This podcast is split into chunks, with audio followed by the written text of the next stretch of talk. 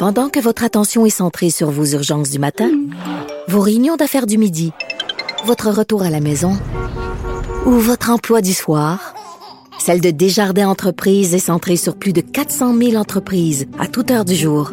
Grâce à notre connaissance des secteurs d'activité et à notre accompagnement spécialisé, nous aidons les entrepreneurs à relever chaque défi pour qu'ils puissent rester centrés sur ce qui compte, le développement de leur entreprise.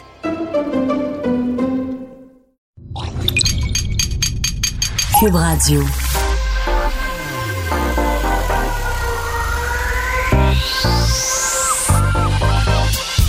Même l'été, le midi, faut rester informé. Vincent Dessureau. Un été pas comme les autres. Cube Radio. Bon après-midi, bienvenue à l'émission Les Vendredis et c'est dans quelques heures pour plusieurs le départ vers les vacances. Euh, c'est les deux semaines les plus euh, achalandées de l'année en termes de, vacances, si on peut dire. Euh, et ça commence tantôt. Vous allez voir sur, sur les routes, moi qui prends la 20 tantôt.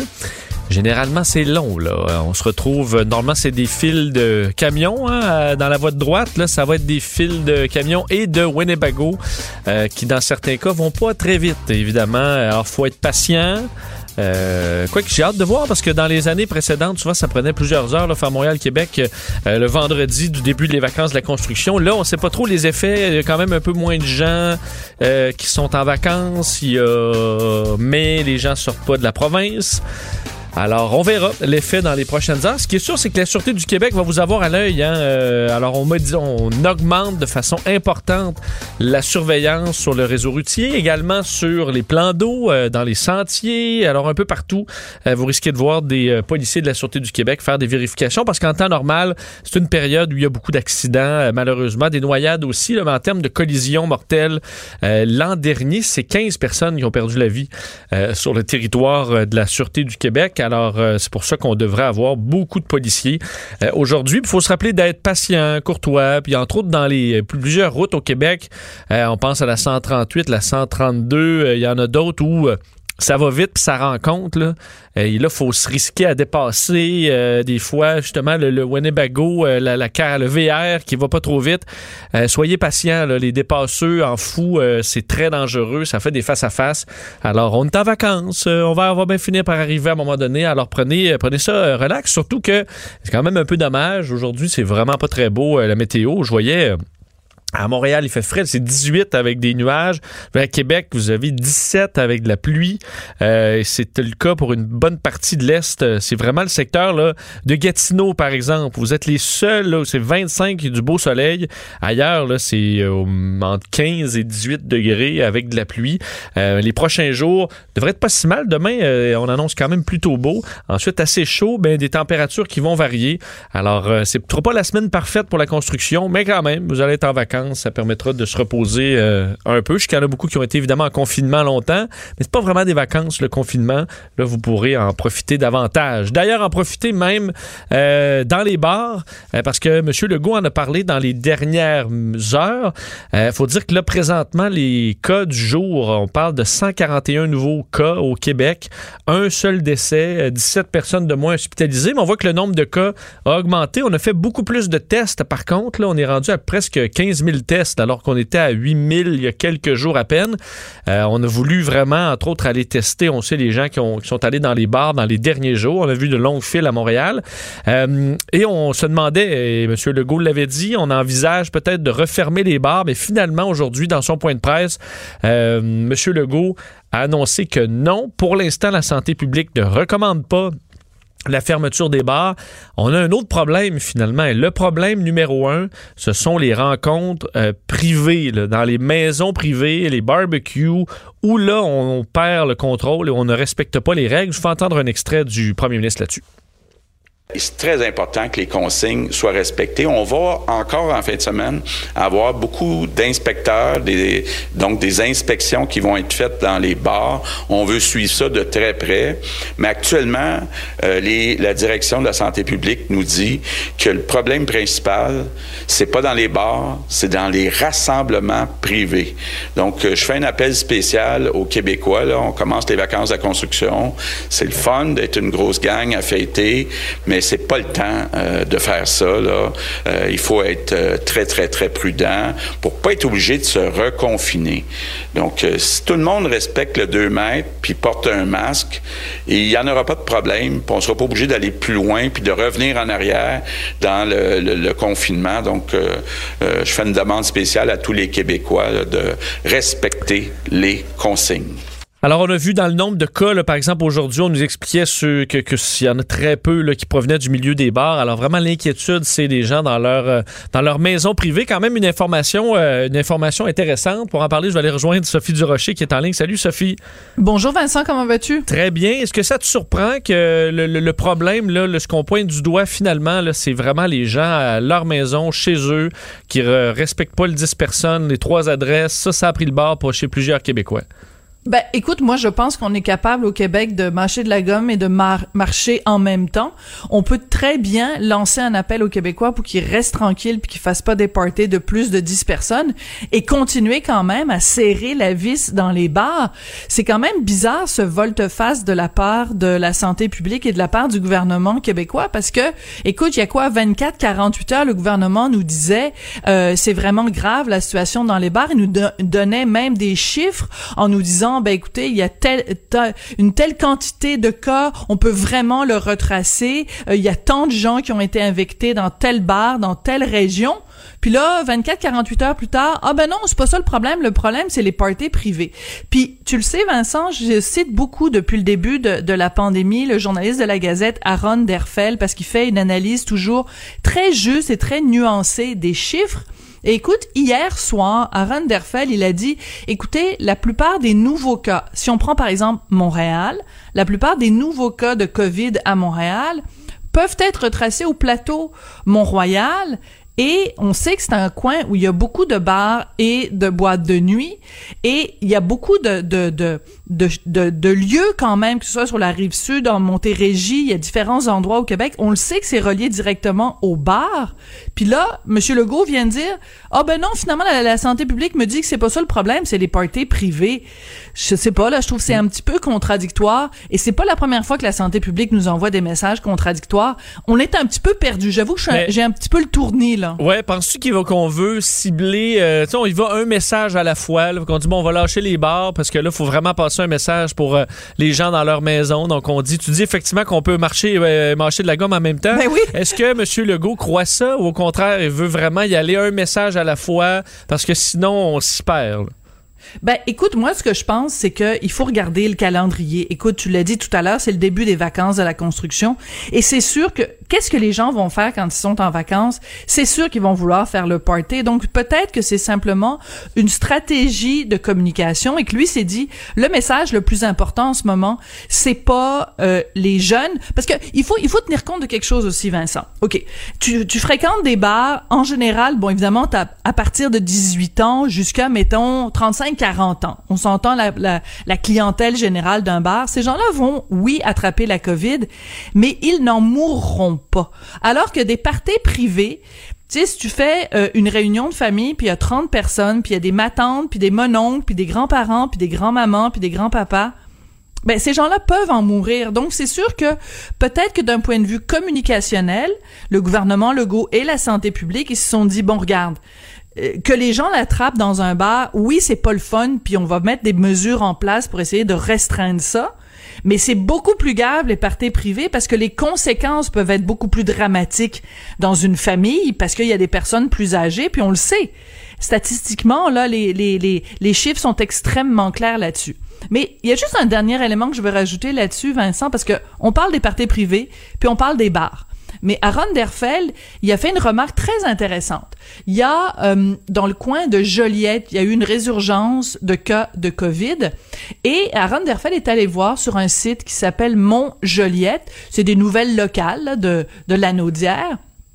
Il semble-t-il qu'il y a des églises dans le coin de Joliette où les gens ont fait des, des messes puis des réunions où il y avait pas mal plus que 50 personnes. Est-ce que le gouvernement Legault a suffisamment de front tout le tour de la tête pour dire aux euh, congrégations religieuses, là, aux rassemblements religieux, on va sévir contre vous parce que vous n'avez pas d'affaire à faire des rassemblements de plus de 50 personnes? La question est lancée, là. Ben oui, parce que d'ailleurs, euh, M. Legault parlait des, euh, des, des, des, inspecteurs, là, mais que ce soit dans les maisons privées, que ce soit dans les églises, euh, les bars, est-ce que tu y crois que, que les gens ont l'impression qu'ils ont des chances qu'un inspecteur passe par là puis leur donne un, un constat d'infraction ou des policiers qui interviennent? On l'impression qu'il n'y en a plus de ce genre d'intervention-là, ou au pire, on, on en discute, puis les policiers repartent après avoir fait des avertissements. Ben tout à fait. Écoute, je pense que les gens ne prennent pas du tout cette cette qualité d'inspection là au sérieux. Et écoute, il y a un ami qui me faisait remarquer et il avait tout à fait raison. C'est quand même assez particulier que le gouvernement nous annonce autant d'inspecteurs qui vont vraiment être supposément vigilants, la la, la police de la Covid. Mais ça me fait ça fait mal au cœur de penser ils étaient où ces inspecteurs là qui étaient censés inspecter les CHSLD et qu'ils l'ont pas fait. Comment ça se fait qu'aujourd'hui on se réveille puis qu'on dit ah c'est super important d'aller inspecter les bars, puis inspecter les parties privées, puis inspecter ci, puis inspecter ça. Mais cette qualité là d'inspection, elle a failli, on a, on a failli au Québec à notre tâche d'envoyer des inspecteurs sérieux dans les CHSLD. Et je sais pas si tu as vu ce matin dans, dans la presse, je pense, euh, une euh, différentes personnes qui poursuivent le CHSLD Héron pour des mauvais traitements qu'un membre de leur famille aurait reçus bien avant la COVID. Donc, euh, je veux bien des, des, inspecteurs pour les bars, mais ils étaient où ces inspecteurs-là quand la grosse crise, elle était dans les CHSLD?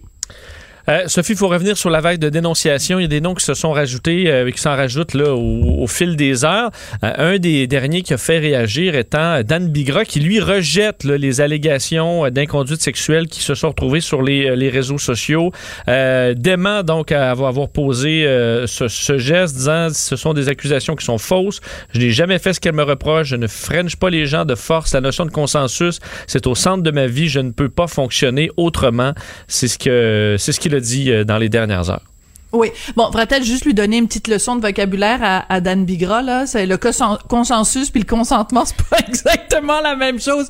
Mais bon, c'est un détail. Mais écoute, c'est très surprenant, la déclaration de Dan Bigra, parce que d'un côté, il dit non, non, non, je l'ai pas fait. Puis bon, on, on, lui donne évidemment le bénéfice euh, du doute.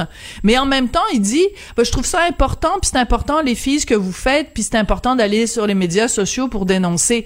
Je trouve c'est un petit peu étrange, parce que c'est un petit peu il joue un peu le chaud et le froid parce que si en effet euh, il, veut dénoncer le fait qu'il est faussement accusé.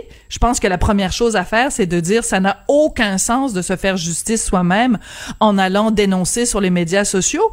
Mais on a l'impression qu'il veut pas faire de peine, tu sais, il veut pas non plus faire des vagues puis être contre ce mouvement-là.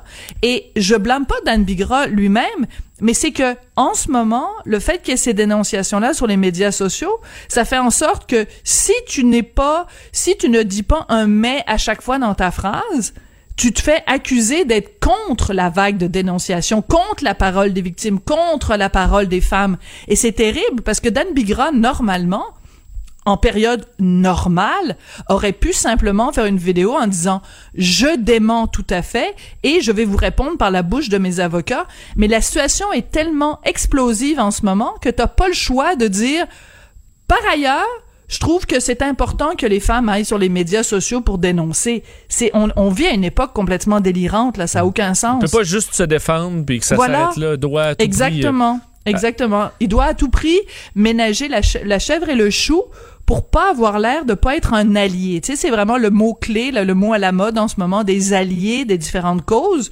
Fait que il est obligé de défendre son honneur, puis il l'a très bien dit. Il dit écoutez, moi la seule chose que je peux vous offrir, c'est ma parole. J'ai juste ça. Mais en même temps, il peut pas dire je, je, trouve dégueulasse ce qui se passe en ce moment sur les médias sociaux parce que là il va se faire lancer les tomates en disant ouais mais t'es pas un allié des femmes puis il y en a des vraies victimes puis ça. C'est une situation qui est complètement débile parce que je, est... crois, je crois pas que les sites euh, Sophie une fois que t'as démenti publiquement retirent le témoignage là, ben d'aucune façon là. ben non. Puis écoute il y a quelqu'un aussi qui me faisait remarquer quelque chose d'assez intéressant.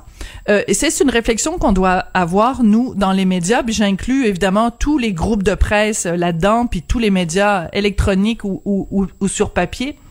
Quelqu'un qui disait euh, ben, les derniers mois, on a passé notre temps, nous les médias, à dire méfiez-vous des médias sociaux, méfiez-vous des fake news. Si vous voulez de l'information de qualité, fiez-vous sur les journalistes parce que nous, on a des équipes d'enquête et avant qu'on publie quelque chose, c'est parce qu'on a enquêté puis qu'on est vraiment sûr de, de nos de nos sources euh, et qu'on est vraiment sérieux. Tu sais, il y a vraiment eu un combat au cours des derniers mois des médias pour regagner une crédibilité en disant, ben, tenez-vous loin des médias sociaux parce que là, sur les médias sociaux, c'est des fake news. Mais qu'est-ce qu'on fait, nous, les médias, depuis deux semaines? On est en train de relayer de l'information qui est basée sur les médias sociaux. C'est, c'est terrible, on est en train de faire exactement ce qu'on a dit qu'il fallait pas faire depuis des mois. C'est un petit peu surprenant quand même. Sophie Préjean, la présidente de l'Union des artistes, évidemment au centre de tout ça parce qu'il y, a des artistes qui dénoncent, il y a des artistes qui se font dénoncer. Elle se retrouve quand même au cœur de cette, tempête-là.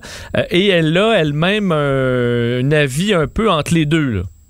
Ben, écoute, c'est qu'en fait, c'est compliqué parce que quand tu es à la tête d'un syndicat comme l'Union des artistes, ben, tu représentes à la fois des gens qui possiblement ont été des agresseurs et possiblement ont été des victimes. Donc, il faut qu'elle, elle représente les intérêts de tous ceux qui sont membres de l'UDA. Mais ce que j'ai trouvé un petit peu particulier dans l'entrevue qu'elle a donnée, c'est qu'elle dit, bon, le téléphone sonne beaucoup et tout ça, mais elle a semblé...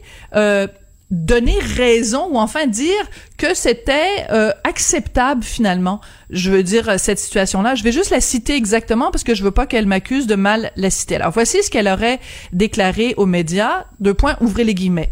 Ça fait des victimes collatérales partout et c'est terrible. Mais il y a là quelque chose à entendre qui est important, c'est le ras-le-bol, l'écœurement. Ça, il faut l'entendre, il faut que les choses changent. C'est comme si on disait euh, la fin justifie les moyens. Oui, c'est sûr, il va peut-être y avoir du monde qui est accusé euh, à tort, il va peut-être y avoir des fausses accusations, mais dans le fond, c'est une bonne chose parce que les femmes sont écœurées de se faire euh, euh, agresser, donc il faut que la parole sorte. Moi, ce que j'aurais aimé, parce que je suis comme toi membre de l'Union des, des artistes, ce que j'aurais aimé, c'est que ma présidente prennent une position ferme en disant ce n'est pas la façon de faire. Il y a des recours, surtout que l'UDA, après le mouvement MeToo, avait mis sur pied tout un, un système pour que les membres de l'UDA puissent se plaindre. Parce que, tu sais, il y avait eu toute l'histoire de -hmm. Sylvain Archambault, il y avait eu plein d'histoires. Donc, d'un côté, l'UDA dit, euh, quand il y a eu MeToo, a dit, ben, on va mettre en place toute une structure pour que les gens puissent avoir un endroit pour aller se plaindre. Puis là, quelques mois plus tard, les gens font ça, ils garochent ça tout croche sur les médias sociaux. Puis Sophie Préjean a dit ah ben oui, ben finalement c'est une bonne chose de faire ça comme ça. Ben non, Sophie, c'est comme tu as mis en place toi-même une façon de faire qui est, qui est rigoureuse. Tenons-nous-en à cette façon rigoureuse de faire. Et euh, Sophie, dans quelques heures, ce sera finalement donc cette obligation de porter le masque à la grandeur du, du Québec, évidemment euh, dans, dans, dans, les lieux publics fermés. Ouais. Et euh, je sais qu'il y a un humoriste québécois qui a, qui, a, qui a, fait preuve de beaucoup de génie depuis le début de la pandémie, là, euh, qui, qui t'a fait bien rire dans les dernières heures. Ah, écoute, Arnaud Soli, depuis le début du confinement, euh, il, il poste des vidéos sur sa chaîne YouTube et vraiment, il fait mourir de rire tout le monde. Il met des perruques, il fait des personnages. Il est vraiment absolument hilarant. Et là, écoute, son dernier truc sur les masques, c'est vraiment absolument hilarant. Je pense d'ailleurs qu'on en a un petit extrait. On écoute. Fait qu'à partir de bientôt, le port du masque va être obligatoire dans les endroits publics fermés. Il y a du monde que les autres sont contre ça. Hein? De toutes les luttes sociales possibles, ils se sont dit, moi, mon combat, ça va être de contaminer mon entourage. Hey! Mets ton masque! Oui, mais c'est une dictature. Hey, capitaine, va prendre des vacances en Corée du Nord, puis on s'en reparle. Oui, mais ça m'empêche de respirer. Hey, champion, moi, quand je m'attache en char, ça mérite les mamelons. Je veux pas chier personne avec ça. Sécurité! Tu mets ton masque. Pareil comme quand tu fais de la moto, tu mets ton casque, puis quand tu te ramènes quelqu'un du beach club, tu mets une capote. Oui, mais c'est pas si efficace. Hey, chose, si je veux des conseils de santé publique, je vais me fier à la communauté scientifique, pas à Kevin de Mascouche qui a étudié à l'école de la vie. J'espère que tout le monde sait nager parce que la deuxième vague va être grosse en tabarnak. Partagez! très, très habile. Il y a eu de grands Écoute, succès de, pendant la pandémie, Arnaud Soli. J'ai vu que ça avait ah circulé ouais. beaucoup, là. Ah, vraiment, écoute, ce gars-là, et c'est une perle. Puis, tu vois, c'est ça qui est euh, peut-être euh, une des rares bonnes choses à émerger de cette pandémie vraiment de schnout qui nous a rendu la vie difficile à tout le monde. C'est que ça a permis euh, de faire émerger des talents qui étaient peut-être moins connus. Tu sais, Arnaud Soli, on le connaissait, mais ça lui a permis, je pense par exemple aussi à Mario Tessier, qu'on connaît bien sûr aussi comme humoriste, mais qui s'est mis par la force des choses, puisqu'il ne pouvait plus faire de spectacle, qui s'est mis à faire des, des vidéos plus hilarantes les unes que les autres. Alors, ça, ça a permis au moins ça, le fait qu'on ne pouvait pas les voir sur scène. Ils se sont tournés vers, euh, vers YouTube. Mais euh, Arnaud Soli, son truc sur les, sur les masques, écoute, c'est tellement drôle.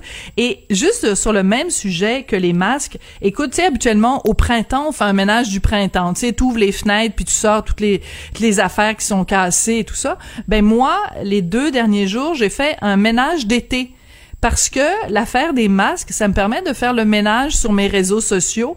Plein de gens qui sont mes amis entre guillemets Facebook et qui euh, véhiculent des, euh, qui propagent des informations sur le masque ou qui disent à partir du 18 juillet, moi je vais boycotter tous les commerces qui me font, euh, qui m'obligent à porter le masque, je vais les boycotter. OK, ben là, toi, là, vraiment, t'es plus mon ami. oui, ah non, la COVID a permis de faire, euh, je pense, pour beaucoup de gens, un certain, un certain ménage sur ces réseaux sociaux. Sophie, merci et bon week-end. Profites-en bien. on se reparle euh, lundi. Lundi, je vais être dans Charlevoix parce que moi aussi, je pars dans les en vacances, fait que je te parlerai ah, de la magnifique région de Charlevoix. À plus tard, Vincent. À lundi. Bye. Vincent Dessureau, Des. Cube Radio. Alors évidemment, eh ben, on arrive à quelques heures de cette imposition euh, du, du, masque, euh, ce qui nous ramène en tête constamment cette situation euh, de pandémie et la façon dont le, le, le, gouvernement du Québec a géré tout ça. Évidemment, dans le cœur de la tempête, on a vu ben, évidemment les, les, oppositions à Québec se faire plus discrètes. Évidemment, situation de crise oblige. On veut que les choses avancent. Puis on période qui doit quand même être assez difficile des fois pour l'opposition. Dit ben nous on veut on veut contribuer positivement. Euh, et euh, alors que souvent, dans des situations de crise, c'est un peu un one-man show, on a l'impression qu'on prend le contrôle et euh, ben, on, écoute un peu moins ce que les, les, partis d'opposition ont à dire. Mais là, bon, c'est un peu plus calme, évidemment, mais on est toujours à surveiller de très près ces chiffres qui, depuis quelques jours, montent. On a vu les attentes, les files d'attente interminables pour avoir un test à Montréal qui en a découragé sûrement plus d'un d'aller se faire tester en disant, là, il y a tout bien des limites. Alors, ça peut avoir amené certaines personnes à retourner à la maison alors qu'ils sont peut-être atteints euh, de la, de la COVID-19. Alors, comment on gère ça euh, présentement? Est-ce que c'est bien géré avec l'arrivée, entre autres, du nouveau ministre de la Santé, Christian Dubé? Ben, euh, parlons un peu avec un des partis d'opposition et on rejoint tout de suite la députée de Sainte-Marie-Saint-Jacques, chef du deuxième groupe d'opposition, Manon Massé de Québec solidaire. Bonjour, Madame Massé. Oui, bonjour, Monsieur Dessureau. Euh, donc, euh, présentement, euh, bon, on est au mois de juillet. Les gens aimeraient probablement qu'on arrête de parler de, la pandémie, mais on n'a pas le choix parce qu'on la surveille toujours de très près. présentement, le nouveau ministre, bon, est arrivé depuis quelques semaines, Christian Dubé. vous pensez quoi de son, de son travail et des, des quelques problématiques qu'on a vues apparaître, entre autres de ces files d'attente importantes pour avoir un test à Montréal? Ben, c'est sûr que le changement de les changements qu'a opéré le premier ministre sur son conseil des ministres euh, nous posent un certain nombre de questions. Euh, euh, ceci étant dit, M. Dubé est un est un homme de chiffres. Alors, il va comprendre très vite que les chiffres en santé, il y a des humains derrière. Et c'est pas juste des signes de pièce, c'est des vies. Et dans le cas qui nous occupe présentement, euh, c'est des vies euh, qui sont atteintes d'un virus qui est mortel pour plusieurs d'entre nous, notamment les plus âgés. Alors, tout ça pour vous dire, M. Dessereau, que je trouve ça pas toujours rassurant de voir M. Dubé là, mais la vie m'a enseigné qu'il fallait laisser la chance au coureur. Donc, je vais lui laisser, mais pas très longtemps notamment autour de la question des files d'attente.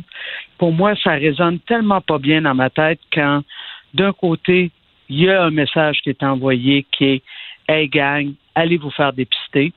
Et que l'autre côté, on ne s'était pas assuré que nos services de santé étaient capables euh, d'absorber euh, ces euh, gens-là qui voulaient contribuer à combattre à leur façon le COVID en allant se, se, se faire tester. Fait je, moi, de mon côté, j'ai tout de suite appelé le CIUS de ma circonscription pour dire, ben voyons, qu'est-ce qui se passe? Les gens attendent trois, quatre heures. Et finalement, ben, j'ai compris que le CIUS du Centre-Sud avait rapidement ouvert une clinique sans rendez-vous, mais c'est plus coordonné sur la ville de Montréal. La machine est trop grosse. Il y a cinq CIUS, puis chacun fait à sa tête, fait à sa façon. Il a le pouvoir de décider. Ça fait en sorte que ben, sur les cinq, il y avait juste deux. Là, on est rendu ailleurs, mais euh, avant-hier, il y avait seulement deux cliniques euh, sans rendez-vous. Donc, tout le monde se déversait vers ces cliniques-là qui a créé les files d'attente qu'on a connues. Vous en êtes où euh, sur euh, le, port du masque, euh, ce qui est présentement les, règles imposées au, Québec qui sont assez uniformes, alors que dans certaines régions, ben, on a très peu de cas ou presque zéro cas et où l'acceptabilité sociale, disons, est peut-être un petit peu plus difficile à, passer. Vous en êtes où là-dessus mm-hmm. sur, le, sur le port du masque? Est-ce que le gouvernement fait prend la bonne voie? Absolument. Absolument. Ben, d'ailleurs, c'est euh, en santé publique, le principe de précaution, il est majeur. Et, euh, et, je pense que pour ce qui est de la, la, COVID, ben, on n'a pas bien ben le choix. Vaut mieux prévenir parce que ça a l'air que pour guérir, pour certains, c'est pas possible. Alors donc, dans ce sens-là, nous, on est très, très, très à l'aise. On invite nos concitoyens à le mettre, même si c'est inconfortable, même si on n'est pas habitué, même, mais tu sais, c'est c'est pas le porter 24 heures sur 24 là comme les gens du système de santé, eux autres, ils n'ont pas le choix. Fait que des fois, si vous cherchez une motivation pour le faire, faites juste penser à, tous ces gens qui combattent la COVID puis qu'eux et elles doivent le porter 24 heures sur 24. Évidemment, en plein mois de juillet, pas de travaux à l'Assemblée nationale. Comment, euh, en tant qu'opposition, vous pouvez euh, faire, euh, faire avancer un peu les choses de, votre côté alors que le gouvernement peut travailler quasiment en solo pendant la période estivale? Ben, ça a été vrai pour tout le temps de la COVID. Hein. Vous l'avez bien dit, Vincent, dans votre introduction. Euh, c'était, euh, je veux dire, M. Legault avait euh, l'opportunité d'avoir l'ensemble des tribunes pour lui. je vous dirais que l'important, la, démocratie, là, tu des fois, on se dit, ah, le Parlement, ça donne quoi? L'impression que ça donne rien. Nos concitoyens comprennent pas trop ce qu'on va faire là, etc. Juste la capacité de pouvoir poser des questions, faire des propositions, comme vous l'avez dit, euh, c'est majeur, ça, en démocratie, parce qu'il faut toujours se rappeler que M. Legault n'a été élu qu'avec 37 de l'expression de, des voix populaires. Il n'y a pas eu 100% des votes. Là. Il y en a eu 37% Donc, les trois autres partis d'opposition sont importants démocratiquement. Puis nous autres, ben, des idées, euh, on en produit au quart de tour. Alors, dans ce sens-là, euh, on va essayer, même cet été, de continuer à nous faire entendre. Madame Massé, je dois vous poser la question sur ces, vagues de dénonciation. Je sais que vous avez réagi, entre autres la semaine dernière, sur, euh, euh, sur les réseaux sociaux, disant euh, bon aux, victimes, qui, aux, présumées victimes qui écrivent les, leurs mhm. messages On vous croit, je vous trouve forte, brave, inspirante, mais je ne voudrais pas que vous pensiez que vous êtes toute seule. Donc, c'est un extrait de votre, de, de, votre réaction à cette vague de mhm. témoignages. Là, bon, il y a quand même une semaine qui a, qui a coulé, plus les sites se sont multipliés, certaines personnes visées se sont euh, ben, on niait les allégations. Est-ce que votre position est toujours la même aujourd'hui? Euh, moi, je crois toujours les victimes, Vincent. Euh, ça fait trop longtemps que je travaille auprès des femmes victimes de violence pour savoir que, que lorsqu'elles prennent le risque de se mettre à nu, euh, ça veut dire et d'aller dans l'espace public pour dire voici ce que j'ai vécu. Euh, c'est euh, ces vagues de dénonciation là, c'est comme un, un, bouclier collectif. Puis les, les femmes, ils vont ensemble pour dire ok là, on va-tu arrêter? Mais il y a une chose qu'il faut être clair, clair, clair là-dessus, c'est pour moi, pour nous à Québec solidaire, euh, il était essentiel de croire les femmes, euh, mais ça ne veut pas dire qu'on porte un jugement clair sur, euh, on, dit tel et ceci. On ne, on ne se prononce pas sur les cas.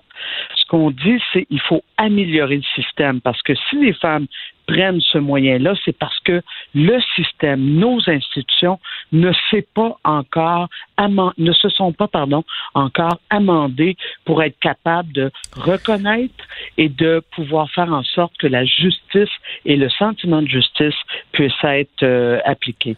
Donc, pour vous, euh, quelqu'un comme Dan Bigra ou Yves-François Blanchette, peu importe ce qu'ils vont dire euh, pour dire qu'ils n'ont pas fait ça, vous, eux, vous ne les croyez pas. Non, je- moi, c'est c'est pas, c'est pas ça que je dis. C'est que là, vous essayez de me faire commenter des cas. Moi, ce que je vous dis, c'est. Mais vous dites, on les, je les crois, je les crois, peu importe. Là. Donc, Oui. euh, je- faut Oui, quand même, vous ne pouvez pas croire que- tout le monde. Parce que la culture du viol, Vincent, cette culture du viol qui fait tant mal à la vie des femmes à chaque jour, elle est insidieuse. Elle est là. Elle, elle, et elle est, euh, elle est remplie de gestes criminels comme les agressions sexuelles et elle est remplie, si vous avez lu les, témoignages comme moi, d'une multitude euh, de gestes, de paroles, d'insinuations, d'incivilité qui fait en sorte que les femmes au quotidien, on est euh, toujours, notre, notre intégrité est souvent mise à mal.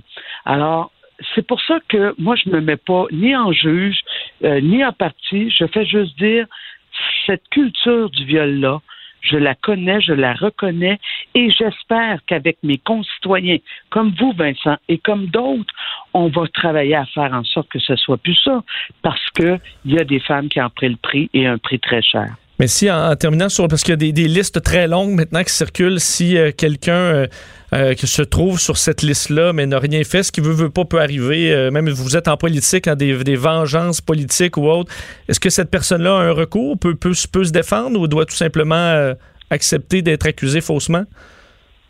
Ben, écoutez, premièrement, les statistiques nous disent parce qu'il y a du monde qui ont, euh, à travers le monde, qui ont, à travers la planète, je veux dire, qui ont avancé plus vite que nous sur la déconstruction de la culture du viol, que les fausses accusations, euh, ça représente pas un très grand pourcentage. Mais Mhm. ceci étant dit, pour moi, ce qui est important là, c'est que nous, comme institution, on dise un nom radical à toute cette culture du viol-là et qu'on prenne les moyens. Tantôt, ils sont judiciaires, comme je disais, parce qu'il y a des actes criminels et là, ben, il y a un processus qu'il faut améliorer parce que le système euh, juridique n'a pas, de justice, pardon, n'a pas prouvé que euh, on pouvait lui faire confiance euh, pour plusieurs raisons. Euh, parce que, tu sais, euh, comme le dit très bien, on peut arriver avec euh, parce que quand tu es au criminel, c'est au criminel, pardon, c'est il faut le démontrer hors de tout doute. Et on le sait qu'en matière d'agression sexuelle, ben ça se passe jamais devant caméra euh, avec euh, euh, où on peut dire hors de tout doute ça ne s'est pas produit. Alors ça, c'est une voie, mais nous, à Québec solidaire, on propose beaucoup plus que ça. Il faut aller vers les voies alternatives qui permettent à des gens qui euh, savent qu'ils n'ont pas commis un geste euh, criminel, mais qui reconnaissent qu'ils ont pu, euh, qu'ils ont pu, dans un certain moment donné, avoir un impact et qu'il y a des personnes, des victimes se sont senties abusées, que ces gens-là puissent aussi être capables de réparer les choses. Et dans ce sens-là, ben, je trouve qu'on n'est vraiment pas avancé au Québec, alors que dans d'autres sociétés, il y a des bons bouts de chemin qui ont été faits parce que cette violence-là, elle détruit, elle fait mal. Et je pense qu'en 2020, on est rendu ailleurs. On voit certainement la quantité de messages qu'il y a un problème. Là, vous avez raison. Manon Massé, merci beaucoup.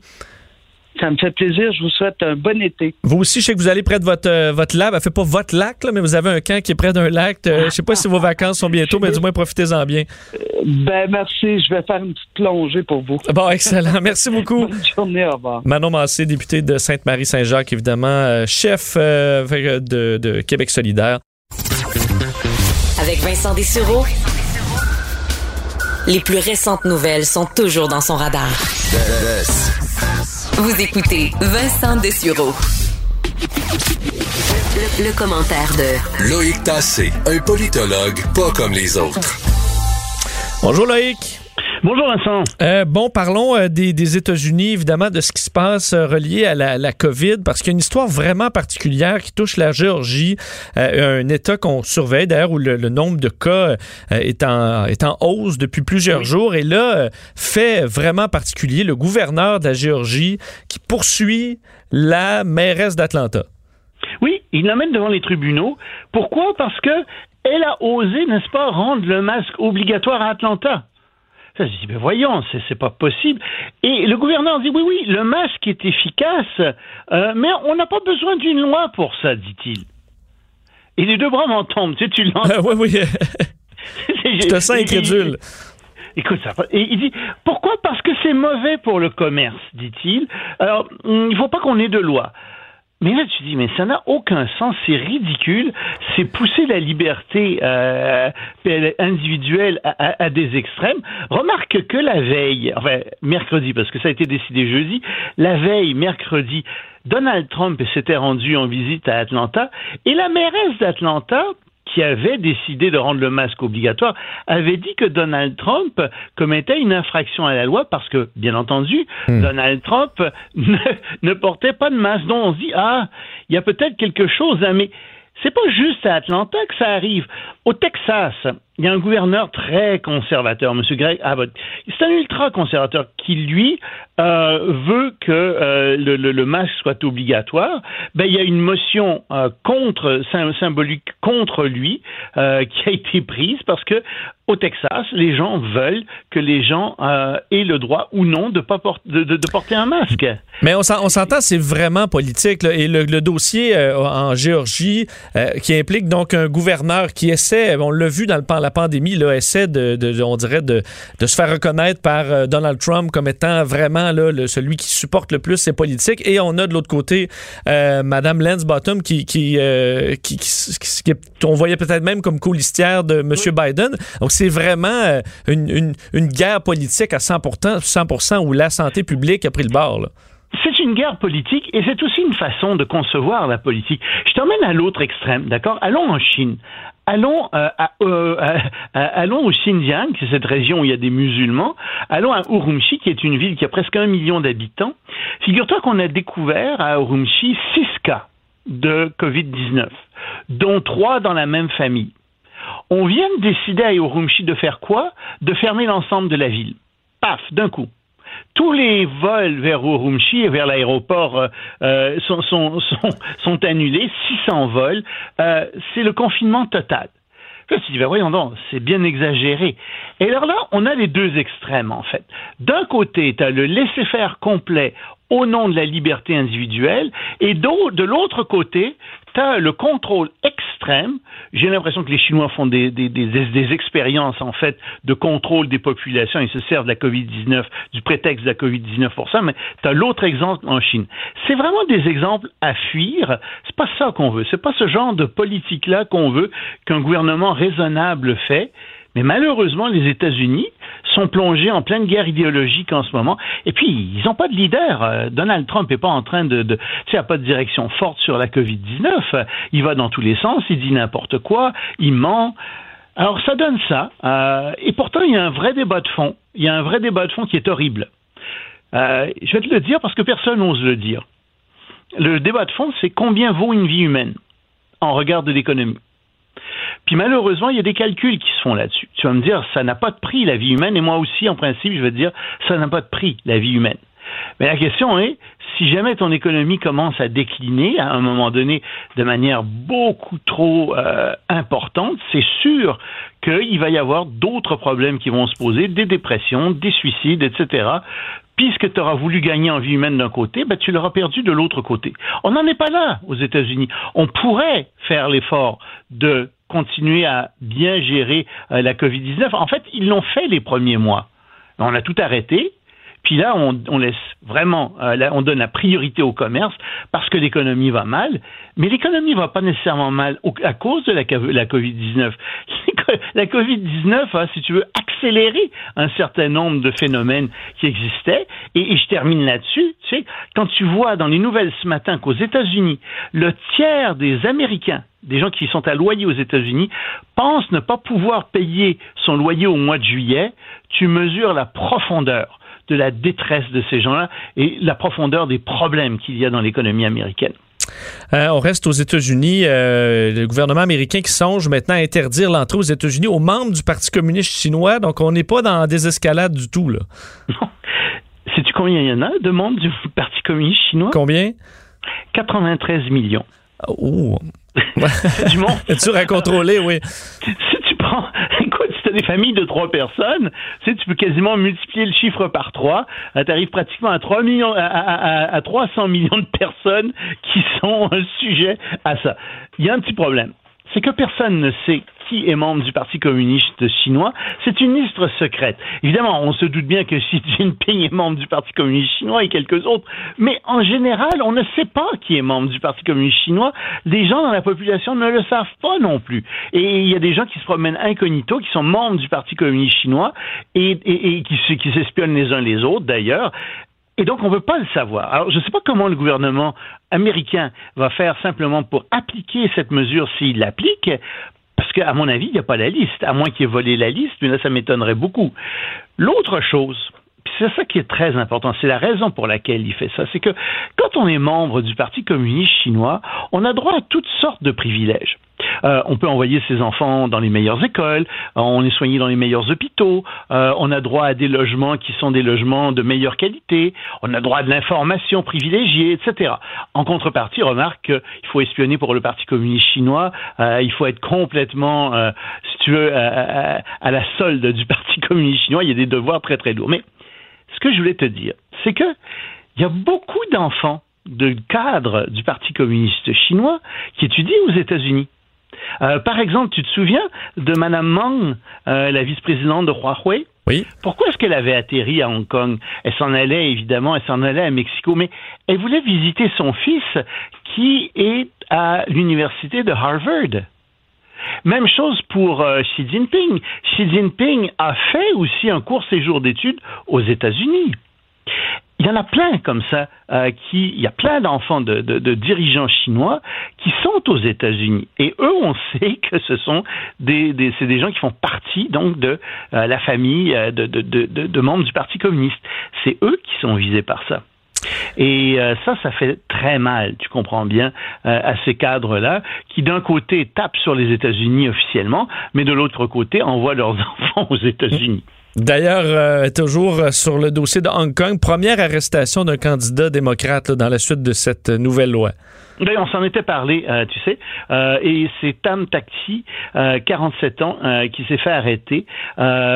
pour quelle raison? Ben, la raison première, c'est que c'est le vice-président du parti du pouvoir du peuple et c'est un ancien animateur de radio. C'est quelqu'un qui est très populaire et qui avait de bonnes chances de se faire élire dans le camp démocrate. Donc, on l'a arrêté, mais pas pour la loi sur la sécurité, figure-toi. On a dit qu'en fait, c'est parce qu'il avait participé à une manifestation illégale au mois de janvier dernier, une manifestation où il y avait des millions de personnes, et dans cette manifestation, on criait Libérer Hong Kong, la révolution euh, de notre temps. Alors, évidemment, euh, c'est très adroit de la part des autorités euh, de Hong Kong. Ils l'arrêtent pas sous la loi de la sécurité, mais sous une autre loi, mais ça revient au même. Le fond du problème est le même, c'est qu'on essaie d'arrêter des gens qui vont se présenter aux élections en septembre pour le camp démocrate. On essaie de décourager les gens de se présenter. Et ça marche d'ailleurs très bien, puisqu'il y a beaucoup d'organisateurs euh, des partis politiques qui sont dans le camp démocrate qui ont décidé de cesser d'organiser les élections parce qu'ils ont trop peur de se faire arrêter et de se faire mettre en prison. Hmm. Ça, ça fonctionne. Euh, ça ah, fonctionne ce que la ben Chine fait, c'est ça qui est triste. Mais écoute, tu as une famille, tu as des enfants, euh, tu, tu, tu veux passer 10 ans en prison? Même, même tu es passible de prison à vie dans certains cas? Non. Non. Tu sais? Euh, on se déplace en terminant en Iran euh, cette fois euh, et une peut-être une rare tempête médiatique qui fait qui pourrait stopper l'exécution d'opposants politiques. Oui, c'est très étonnant ce qui se passe. L'Iran est un pays totalitaire qui est aux mains de, de religieux qui impose depuis 1978 avec une main de fer vraiment un pouvoir de terreur sur les gens. Et donc il y a trois personnes qui ont été arrêtées, trois jeunes hommes qui ont été arrêtés en lien avec une manifestation contre le gouvernement une manifestation qui s'est déroulée en novembre dernier, donc il y a presque un an. Et euh, en fait, ces gens-là ont été, ces trois hommes ont été condamnés à mort. Sauf que, figure-toi que au procès, euh, les avocats de la défense n'ont pas eu accès aux documents. Donc c'est un procès qui est complètement bidon. Et on sait qu'en Iran, les procès sont souvent des procès complètement bidons. Et donc, il y a eu une vague de protestations, une pétition qui est sortie en ligne. Il y a 5 millions de personnes, 5 millions d'Iraniens qui l'ont signée. Il y a plein de personnalités publiques en Iran qui ont dit s'il vous plaît arrêtez ça tout de suite, euh, ne les euh, ne, ne, ne les exécutez pas. Ils ont fait appel à la clémence du gouvernement. Mais ça, c'est vraiment très intéressant parce que ça montre que la population en a vraiment assez de ce gouvernement. Euh, et cette population qui s'était révoltée en novembre dernier continue à être contre le gouvernement, continue à détester euh, ce, ce, ce, gouvernement en Iran. Et n'eût été euh, de ce que les États-Unis font autour de l'Iran, moi je suis persuadé qu'on aurait eu depuis longtemps euh, une révolution, une autre révolution en Iran, et que ce gouvernement des ayatollahs euh, serait tombé. Mmh. Mais à cause de ce qui se passe autour, à cause de l'invasion des Américains en Irak, à cause de toutes sortes, tout ce que les Américains fricotent autour, ben, le sentiment nationaliste l'emporte et ça permet donc à ce gouvernement totalitaire de terreur de demeurer en place. Merci beaucoup Loïc. Bon week-end. On se reparle lundi. À toi aussi. À lundi. Salut. Vincent Dessureau. Passionné d'actualité et d'aviation. Bon, il pilote pas seulement un avion, il pilote aussi une émission. Vincent Dessureau, Cube Radio. On reste à l'international et euh, pour les, euh, je vais pas dire les plus vieux d'entre euh, vous là, mais euh, ceux qui ont vécu la guerre froide où la menace atomique était extrêmement présente ou palpable. Évidemment, tout ça s'est calmé. on en parle beaucoup moins, mais voilà que ça refait surface alors que le gouvernement américain envisage de procéder à un essai nucléaire pour la première fois depuis 1992. Euh, ça commence à remonter pas mal, presque 30 ans, euh, de sorte que 70 importants scientifiques américains euh, ont appelé euh, donc hier le président des États-Unis Donald Trump à ne pas reprendre ses essais nucléaires pour des raisons de sécurité, des raisons environnementales. Il y en a plusieurs. On, explique selon euh, ces, ces experts qu'une accélération de la course aux armements est une est une menace. pour en parler, on est très heureux d'avoir un expert sur la question, professeur honoraire de sciences politiques politique à l'Université de Montréal et fondateur du Centre d'études sur la paix et la sécurité internationale. Michel Fortman est en ligne. Monsieur Fortman, bonjour. Bonjour, Monsieur Dessureau. Euh, donc, évidemment, l'arsenal améri nucléaire américain est assez imposant. Euh, comment on a pu maintenir tout ça sans essai nucléaire depuis presque 30 ans? Ben, en fait, on n'en a plus besoin. C'est-à-dire que les, grandes puissances nucléaires, donc la Russie et les États-Unis, n'ont pas vraiment besoin de tests. Euh, tout ça est fait sur ordinateur. C'est que l'usage euh, principal des, essais nucléaires pour les, les, les, grandes, les grandes puissances, c'est de vérifier la fiabilité de leur arsenal. Euh, donc, euh, et ceux-ci, ils n'ont plus besoin de, de, le faire. C'est pour ça que finalement, mais c'est aussi un symbole. Évidemment, c'est un symbole comme quoi l'arme nucléaire passe un petit peu euh, euh, en arrière du décor depuis la, la fin de, de, de, la guerre froide. Mais il faut aussi ajouter que euh, en fait euh, l'interdiction des, tests ou des essais nucléaires fait partie de ce qu'on appelle le régime de non-prolifération, c'est-à-dire des, verrous qui tentent de bloquer en fait l'accès à l'arme nucléaire euh, d'autres puissances, donc de, puissances émergentes pour ces, pays-là, disons par exemple l'Inde, le Pakistan, la Corée du Nord, etc., l'Iran, euh, les essais nucléaires sont importants parce que ça leur permet de vérifier le design de l'arme nucléaire et de le, de le perfectionner. Donc, euh, empêcher ou stopper euh, les, les, les, essais est en, en, fait une façon de fermer la porte, de verrouiller la porte de la prolifération. Et c'est pour ça mm. que le geste des Américains, par exemple, d'envisager euh, une reprise des tests et euh, ça représente évidemment un affaiblissement de ce régime de non-prolifération. Donc, quelle est l'utilité? C'est vraiment juste une, une, démonstration de force dans ce cas-là, qu'il n'y a pas d'utilité réelle au niveau de la sécurité, par exemple, d'avoir des nouveaux, euh, de renouveler l'arsenal pour des engins plus modernes, par exemple. C'est vraiment non. pour une démonstration de force sans plus? Absolument. C'est une, une, démonstration de force euh, qui s'adresse euh, à la fois à la Chine et à la, euh, à la Russie. Euh, l'idée est de, euh, en fait, de faire monter les enchères en quelque sorte face à, au renouvellement éventuel de ce qu'on appelle le traité START, qui est, si vous me permettez là. Donc le, le traité START sur les armes stratégiques euh, américaines et euh, euh, russes est un des éléments principaux qui bloque la course aux armements entre donc la Russie, entre Moscou et, et, et Washington. et limite en fait la taille des arsenaux de part et d'autre environ à 1500 armes nucléaires déployées en, en grosso grosso et modo. Ce qui m'apparaît suffisant quand même. Pardon? Ce qui m'apparaît quand même suffisant, on va se le dire, oui. Quoi faire sauter euh, quatre fois la planète. Oui, oui. Donc, ah oui, oui, absolument. Mais disons, ça représente quand même euh, une coupure considérable par rapport aux, aux arsenaux énormes qui avaient durant la guerre froide. Écoutez, imaginez vous aviez 60 000 armes nucléaires déployées pendant la guerre froide. Là, maintenant, euh, de part et d'autre, vous en avez donc net, nettement moins. Mais, donc, ce traité doit être prolongé ou renouvelé d'ici un an. Donc euh, Moscou et Washington discutent à ce sujet-là. L'intention de, euh, de, Trump et de son administration est d'ajouter la Chine à ces discussions et d'en de, de faire une partie à ce traité-là. Donc, comme dit, la reprise des tests, ce serait une façon de faire pression sur Pékin euh, et sur Moscou, dans, dans, ce qui est totalement con là, excusez-moi là, mais ça ça a aucun sens, d'accord? D'ailleurs, en, fait, on, ne parle pas encore de décision de reprendre les tests. C'était simplement une discussion de haut niveau. Mais euh, un mot sur, euh, sur la partie environnementale. Euh, on a vu tous des images du passé avec les grandes explosions dans la mer où qui, bon, on voyait le, champignon atomique. plus ben, récemment, on voit que ça fait quand même du, longtemps, mais des tests souterrains. Est-ce qu'il y a moyen de faire ces tests-là sans endommager sérieusement l'environnement? Oh oui, non, mais c'est le cas. C'est-à-dire que les, les conséquences environnementales des essais nucléaires, euh, je c'est un problème qui est, disons, pour l'essentiel euh, réglé. Je dirais pas totalement, mais euh, depuis 1963, c'est-à-dire la conclusion entre la, euh, la Russie et les États-Unis, qui sont les principaux euh, testeurs d'armes nucléaires, depuis 63, il n'y a, il n'y a plus eu d'essais nucléaires dans l'atmosphère ceux qui sont vraiment dommageables à l'environnement et à la santé et qui ont des conséquences à très, à très long terme sont les essais dans l'atmosphère.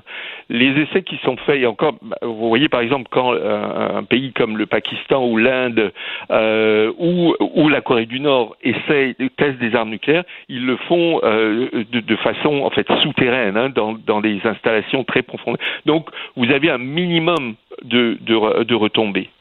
Euh, donc, mais pour eux, comme dit, le fait d'essayer des armes euh, nucléaires est important parce que ça permet véritablement de perfectionner leur arsenal. Est-ce que d'ailleurs, en termes de, de, perfectionnement, il me semble avoir lu des, euh, des, détails sur les mini bombe nucléaire aussi. Probablement un vocabulaire plus, euh, euh, plus précis, mais qui pourrait vraiment être utilisé davantage au front, étant donné qu'on est capable d'avoir une explosion importante, mais sans dévaster un territoire trop vaste. Est-ce que ça, c'est envisagé par l'armée américaine? Oui, euh, ben, c'est dans les dans les idées un peu science-fiction, je dirais, euh, qui sont avancées, mais qui sont en même temps extrêmement dangereuses, parce que le fait de pouvoir envisager une, guerre nucléaire qui soit, euh, disons, euh, dont tout, on puisse survivre, dont les conséquences ne soient pas apocalyptiques, rendrait éventuellement l'usage de l'arme nucléaire plus, disons, réaliste. Et euh, je, pense que euh, l'utilité principale de l'arme nucléaire, justement, c'est de décourager qui que ce soit de l'utiliser en disant les conséquences peuvent être totalement apocalyptiques. Donc, euh, vous avez une tendance ces dernières années aussi aux États-Unis de dire oui, on pourrait faire à la fois des armes plus précises, donc qui vont euh, des armes intelligentes, donc qui vont frapper exactement les cibles que l'on veut frapper, avec beaucoup moins de retombées, ok, euh, et donc qui, qui pourrait permettre ce qu'on appelle une première frappe, c'est-à-dire une frappe qui désarmerait une puissance nucléaire. Okay et ça, c'est le rêve des stratèges nucléaires depuis l'origine, depuis le début de la guerre froide, vous voyez. Et ça, c'est très dangereux. Euh, euh, si vous avez analysé, je suppose, beaucoup l'histoire de, ces armements, il me semble qu'il n'y ait pas eu de, de, guerre vraiment ouverte entre puissances nucléaires depuis qu'elles existent. Évidemment, il y a eu la guerre froide, mais ça a été des tensions plus qu'une, réelle guerre. Est-ce que au, bout de ces décennies, on peut dire que, que le, danger de ces armes-là a calmé la tendance guerrière des grands pays plus que, euh, plus que l'inverse? Oui, en ce, qui, concerne, euh, disons, euh, la Russie et les États-Unis, ça fait partie, si vous voulez, de la pédagogie de, de la stratégie nucléaire. C'est-à-dire donc faire réaliser aux, grandes puissances que s'ils allaient trop loin, les conséquences pour eux seraient quasiment suicidaires.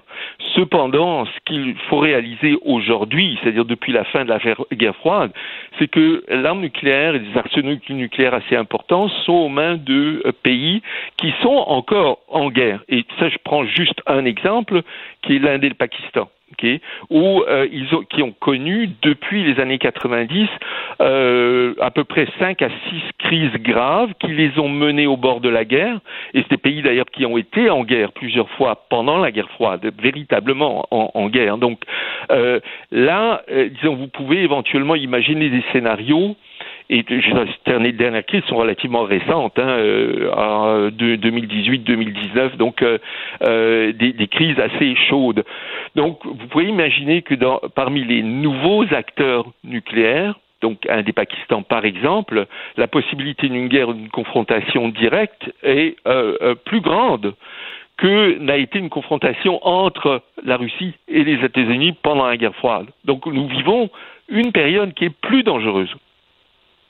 Euh, parce qu'on peut dire, euh, bon, la Deuxième Guerre mondiale s'est terminée, euh, ben, on, peut, on peut dire, évidemment, l'histoire est quand même complexe, là, mais avec les bombardements nucléaires sur, le Japon. Mais dans le futur, parce qu'on voyait les Russes développer des armes hypersoniques, je sais que les, les, Américains travaillent là-dessus aussi. Il y a la guerre informatique, déstabiliser des, des pays. L'arme la plus importante du futur, selon vous, est-ce que est-ce qu'on la connaît?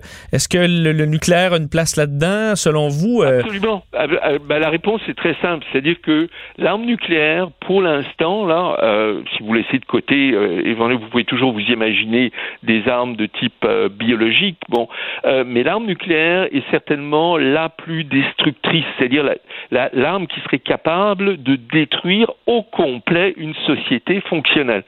Les États-Unis, Russie, la Chine, etc., et de nous renvoyer véritablement à l'âge des pierres sans aucun doute. C'est la seule arme qui a cette capacité. Hmm. Euh, maintenant, euh, effectivement, les nouvelles technologies peuvent avoir un rôle, mais ce rôle peut être aussi euh, justement déstabilisant. Euh, c'est-à-dire que, bon, vous parlez par exemple des, menaces cybernétiques. Euh, est-ce qu'il serait possible, par exemple, de euh, déstabiliser un État nucléaire, par exemple, au point de lui faire utiliser ces armes? Donc, il y a une crainte éventuellement que ces nouvelles technologies puissent rendre justement l'éventualité d'une guerre nucléaire plus probable. Ben, c'était vraiment fascinant euh, de vous entendre, euh, M. Fortman, en espérant euh, que, que ce ne soit jamais utilisé, évidemment, à nouveau, que ces armes nucléaires. Merci pour votre temps aujourd'hui. Mais c'est moi qui vous remercie de m'avoir appelé. Au revoir, Michel. Bon, été. À vous aussi, profitez-en bien. Euh, Michel Fortman, professeur honoraire de sciences politiques à l'Université de Montréal et fondateur du Centre d'études sur la paix et la sécurité euh, internationale. Une grande expertise, justement, sur les armes nucléaires. Je vous rappelle que le gouvernement américain euh, étudie la possibilité de refaire ces tests nucléaires qui avaient disparu depuis bientôt 30 ans et des dizaines de scientifiques américains qui réclament ou demandent à Donald Trump de reculer ou de ne pas aller de l'avant là-dessus. Alors, on survivra le dossier de près. Vincent Dessureau. Passionné d'actualité et d'aviation. Bon, il pilote pas seulement un avion, il pilote aussi une émission. Vincent Dessureau, Cube Radio. Alors, je commençais l'émission en vous donnant cette, euh, cette dernière nouvelle, euh, M. Legault, qui a annoncé que les bars n'allaient pas fermer alors qu'il l'avait envisagé plus tôt euh, cette semaine, disant que finalement les problèmes étaient davantage chez Monsieur, Madame, tout le monde, où on ne respecte, respectait pas les, les, regroupements. Pour avoir leur réaction, on rejoint tout de suite le président fondateur de la nouvelle association des bars du Québec, Pierre Thibault. Monsieur Thibault, bonjour. Bonjour. Donc, pour vous, ça devait être une bonne nouvelle, ce que M. Legault a dit aujourd'hui? Effectivement, c'est une super nouvelle pour les établissements. C'est clair qu'on comprend qu'il reste encore euh, des, euh, des problématiques avec euh, les grands rassemblements, mais si on prend, mettons, deux secondes pour nous, les établissements, les bars, ça vient d'enlever beaucoup de pression. Là. Je veux dire, c'est quelque chose que on apprécie vraiment le fait que M. Legault ait consulté la santé publique, qui ait vu, en dépit des rumeurs qui couraient depuis le début de la semaine, ça vient repositionner l'industrie des bars, puis c'est vraiment une bonne nouvelle à la.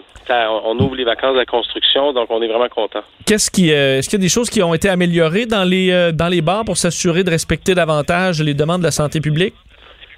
Bien, clairement, les heures de fermeture, minuit, si c'était nous, euh, même, on a proposé, nous, au ministère de la Santé, Services sociaux et Santé publique, que tout ferme à minuit. Ce serait simple. Pour cet été, là, curfew, minuit, bar ou restaurant. Pas de passe-droit, pas de pas de truc là, de, de comment je te dirais, utiliser un permis pour se rendre en restaurant jusqu'à 3 heures. Là, idem pour les restaurants, la clientèle la plus difficile à gérer, veut, veut pas, on connaît euh, on connaît le sang chaud des Québécois en fin de soirée. C'est le cas, la gang qui est rendue à la huitième bouteille de vin, là.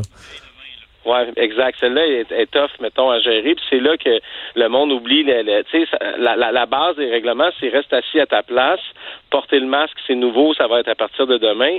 Euh, c'est tous des trucs que le monde, euh, plus on avance dans la soirée, qui respecte moins. Mais depuis qu'on ferme à minuit, depuis qu'on a euh, une consigne claire, depuis la campagne de sensibilisation qui vient de commencer, là, qui, s'est amorcée avec le gouvernement, je trouve qu'on est sur la bonne voie. Puis les tests viennent le montrer rapidement. Hier, on disait 45 cas de reliés dans le monde des bars. Bon, d'une part, est-ce qu'ils l'ont attrapé au bar ou à la plage? Et ils sont allés au bar? On le saura jamais.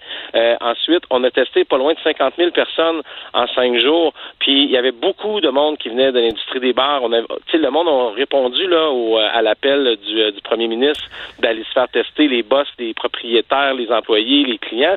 Donc 45 cas sur 50 000 quand on cible un secteur. Je pense que pour plusieurs, ça a été comme la nouvelle est sortie un peu tout croche, si je peux me permettre, mais au niveau des statistiques puis les, professionnels qui étudiaient les, euh, les données, ils ont vu que finalement, ça venait peut-être pas des bars, cette hausse-là présentement, et peut-être plus des rassemblements, des parties privées. Donc, euh, écoutez, mm. on, travaille dans le sens, euh, on travaille tout en équipe là-dedans, mais oui, c'est une bonne nouvelle pour les bars, ce qui vient, ce qu'on vient d'apprendre cet après-midi. En terminant, est-ce que est-ce qu'il y a un risque pour les bars d'avoir un inspecteur, un policier qui va aller vérifier ou ça paraît vraiment peu probable étant donné peut-être le nombre d'inspecteurs à la grandeur de la province? Non, on a eu des visites de la CNSST sur Montréal. Les corps policiers sont venus, sont super présents. On travaille avec eux. C'est clair que la CNSST vient euh, faire un premier rapport, mais après, si tu es défaillant, euh, pardon, si tu es délinquant, euh, tu vas être suivi à, non non non le travail est bien fait sur le terrain honnêtement là du moment où ils l'ont annoncé qu'il y avait la présence des corps policiers CNSST plus présents la, la, fin de semaine M. Dubé est sorti le jeudi en resserrant la réglementation puis le vendredi samedi on avait tous des visites en tout cas sur Montréal euh, c'est un travail qui s'est bien fait puis ils ont attrapé ils ont ceux qui étaient pas prêts ils se sont fait avertir ceux qui se sont fait taper ses doigts se sont replacés puis les restants là qui vont rester des bars qui veulent pas écouter ces consignes là ils commencent à se faire dénoncer par les autres bars puis même par les clients il y a des photos qui circulent. Donc, à un moment donné, là, euh, c'était une période d'adaptation, mais j'ai l'impression qu'on arrive vraiment dans la, dans la curve où maintenant, euh, on s'en va dans la bonne direction. Ben merci, M. Thibault. Vous souhaitez que le, le, week-end qui commence euh, se passe très bien. Merci. Merci, c'est gentil. Bonne journée. Au revoir, Pierre Thibault, président fondateur de cette de la nouvelle association des bars du Québec. Alors, ils sont confiants que ça se que ça se passe bien. On va le surveiller quand même euh, de près, à mon avis, au niveau de la santé publique. Euh, un mot sur euh, la famille royale. Vous avez peut-être vu qu'il y a un mariage qui est passé, ma foi, presque inaperçu dans les dernières heures. La princesse Béatrice qui s'est mariée. Pourquoi on le surveillait? C'est que la princesse Béatrice, évidemment, est la fille du prince Andrew, qui ne sort plus beaucoup euh, de, chez, de chez lui, évidemment, en raison de toutes sortes d'allégations euh, de nature euh, sexuelle reliées évidemment à Jeffrey Epstein. Eh bien, le mariage s'est fait discrètement, lui qui avait été repoussé là, de plusieurs mois en raison du, de la COVID-19, mais ça a eu lieu à Londres. Elle de marie, c'est rare comme le mariage royal, l'homme d'affaires italien Eduardo Mappelli Mozzi lors d'une cérémonie au privé à Windsor. Et la reine était présente à 94 ans et son époux, le prince Philippe, dont on sait l'état de santé est un peu chambranlant, mais il semblait en forme à 99 ans quand même, le prince Philippe. Et ça m'amène à vous, dire que, demain, pour la reine d'Angleterre, elle va vivre sa 25 millième journée sur le trône. C'est le plus long règne, évidemment, de toute l'histoire de, la, la royauté britannique. Alors, 25 000 jours. Et d'ailleurs, le Daily Mail, euh, qui, euh, bon, est capable du meilleur comme du pire, mais aujourd'hui, on fait une intéressante recherche sur... La vie euh, sur le trône de Madame, euh, ben de Madame, de II, euh, où on se rend compte à quel point elle a vu des affaires, elle a passé à travers des moments d'histoire quand même assez fascinants. Vous vous rappelez que c'est en 1952 que bon son père décède et qu'elle devient la reine. D'ailleurs, en 1953, lors de du couronnement, la veille, on conquérait pour la première fois le mont Everest alors, c'était la veille euh, du couronnement de la reine. Également, ensuite, on a vu bon, euh, l'époque de John F. Kennedy, le premier homme euh, dans l'espace, premier homme sur la Lune, la Beatlemania. Elle est passée à travers Margaret Thatcher, évidemment, une série de, dirigeants, bon, la, guerre froide et compagnie, on en parlait plus tôt. Une longue liste des événements qu'elle a traversés alors qu'elle était au trône. Alors, quand même, assez, intéressant. Et je termine dans les petites nouvelles qui, qui bon, inaperçu, mais pour moi, ça me fait euh, ça me fait bien de la peine. British Airways qui annonçait aujourd'hui le retrait de sa flotte de 747 euh, la reine des cieux, Queens of the, Queen of the Sky, donc, euh, qui est un des avions les plus mythiques de l'histoire euh, et qui va malheureusement disparaître bientôt. En fait, British Airways avait annoncé le retrait de la flotte de ces immenses appareils en 2024, mais en raison de la COVID, ben, on décide d'aller de l'avant et de le faire tout de suite parce qu'on a tout simplement plus besoin de ces appareils pouvant transporter 400 passagers. et ce qui est triste, c'est qu'il reste que quelques une poignée de compagnies qui utilisent encore euh, cet appareil trop coûteux, euh, trop énergivore euh, pour être rentable, alors qu'on a des appareils maintenant à deux moteurs plutôt que quatre qui sont beaucoup moins chers à maintenir, mais quand même beaucoup moins intéressants. C'est dommage parce que le milieu de l'aviation commerciale, on voit que les appareils excitants ben, disparaissent au profit d'appareils simplement conçus pour euh, faire le plus grand profit. C'est normal, être euh, président d'une compagnie aérienne, je ferais ça. Là. Mais on se souvient euh, de l'époque, évidemment, les 747, appareil donc quand même intéressant au niveau visuel, un peu différent. À l'époque du, du Concorde, les A380, qui eux aussi sont appelés à disparaître. Alors pour des appareils plus petits, plus flexibles. alors c'est cette, cette, cet âge d'or peut-être de l'aviation qui se termine pour au niveau des jumbo jets. Alors, si vous avez la chance de faire un tour quand vous pourrez recommencer à voler, ce serait peut-être un des derniers à pouvoir voler sur cet appareil qui euh, vole depuis pratiquement 50 ans euh, maintenant et qui est encore euh, aussi, ben, aussi intéressant à voir aller. Ici, pas de contrôle C, contrôle V. On laisse les autres se copier entre eux. Vous écoutez Vincent Dessureau. Le, commentaire de Steve Fortin, des positions pas comme les autres. Alors, on rejoint dans l'Est du Québec Steve Fortin. Salut, Steve. Hey, salut Vincent, comment ça va? Ça va bien. Je suppose que là, quand même, la fraîcheur du fleuve euh, se fait un peu plus sentir aujourd'hui. Ah oui, écoute, j'ai parlé avec des gens qui sont euh, plus dans mon coin en Outaouais, puis ils me disaient que c'était très chaud. Euh, moi, je peux dire qu'ici, le vent du large, il fait du bien, puis on est très, très bien. Suis présentement là euh, dans une halte routière qui est super belle en sortant là, entre Gaspé puis euh, Percé. C'est la, la, plage Douglas, en fait. Euh, et, et c'est très, très beau. Écoute, on est très bien. Bon, et euh, justement, euh, tu parles de. Parce qu'on verra, c'est le début des vacances de la construction. Je prends la route moi-même mm. tantôt. Euh, et généralement, c'est plus lent. Il faut être plus patient parce que les gens circulent avec sortent leur, leur, leur, VR, dans certains cas un peu usés aussi, et vont, vont ralentir. Et il y aura des, il y aura des foules par endroits, dans, entre autres en Gaspésie. Oui, c'est vrai. J'ai rencontré tantôt une madame qui s'appelle Lynn Leblanc, puis elle travaille pour la, la le, le, bureau touristique. J'ai rencontré un Gaspé, puis j'ai demandé si elle avait si elle avait remarqué euh, vraiment une hausse aussi significative qu'on dit dans, dans les médias et tout ça. En fait, c'est tellement marqué que euh, n'a pas vu ça depuis très très longtemps. Là, c'est, à dire que on dit aux gens puis on le répète, il faut absolument réserver avant de partir. Euh, c'est, tout est tout est plein ici et euh, vraiment on le voit aussi sur les routes là, les campeurs, les sais les roulottes, tout ça. Faut vraiment faut vraiment faire attention. Il faut être patient et prudent parce que effectivement la, la, la Gaspésie a été pris d'assaut. Euh, et, moi, je trouve ça, je trouve ça phénoménal pour les gens ici, pour l'économie locale. Et bien entendu, depuis que je suis ici, ben, je me suis attardé à regarder. Tu sais, j'ai, eu à faire comme tout le monde, des courses, tout ça.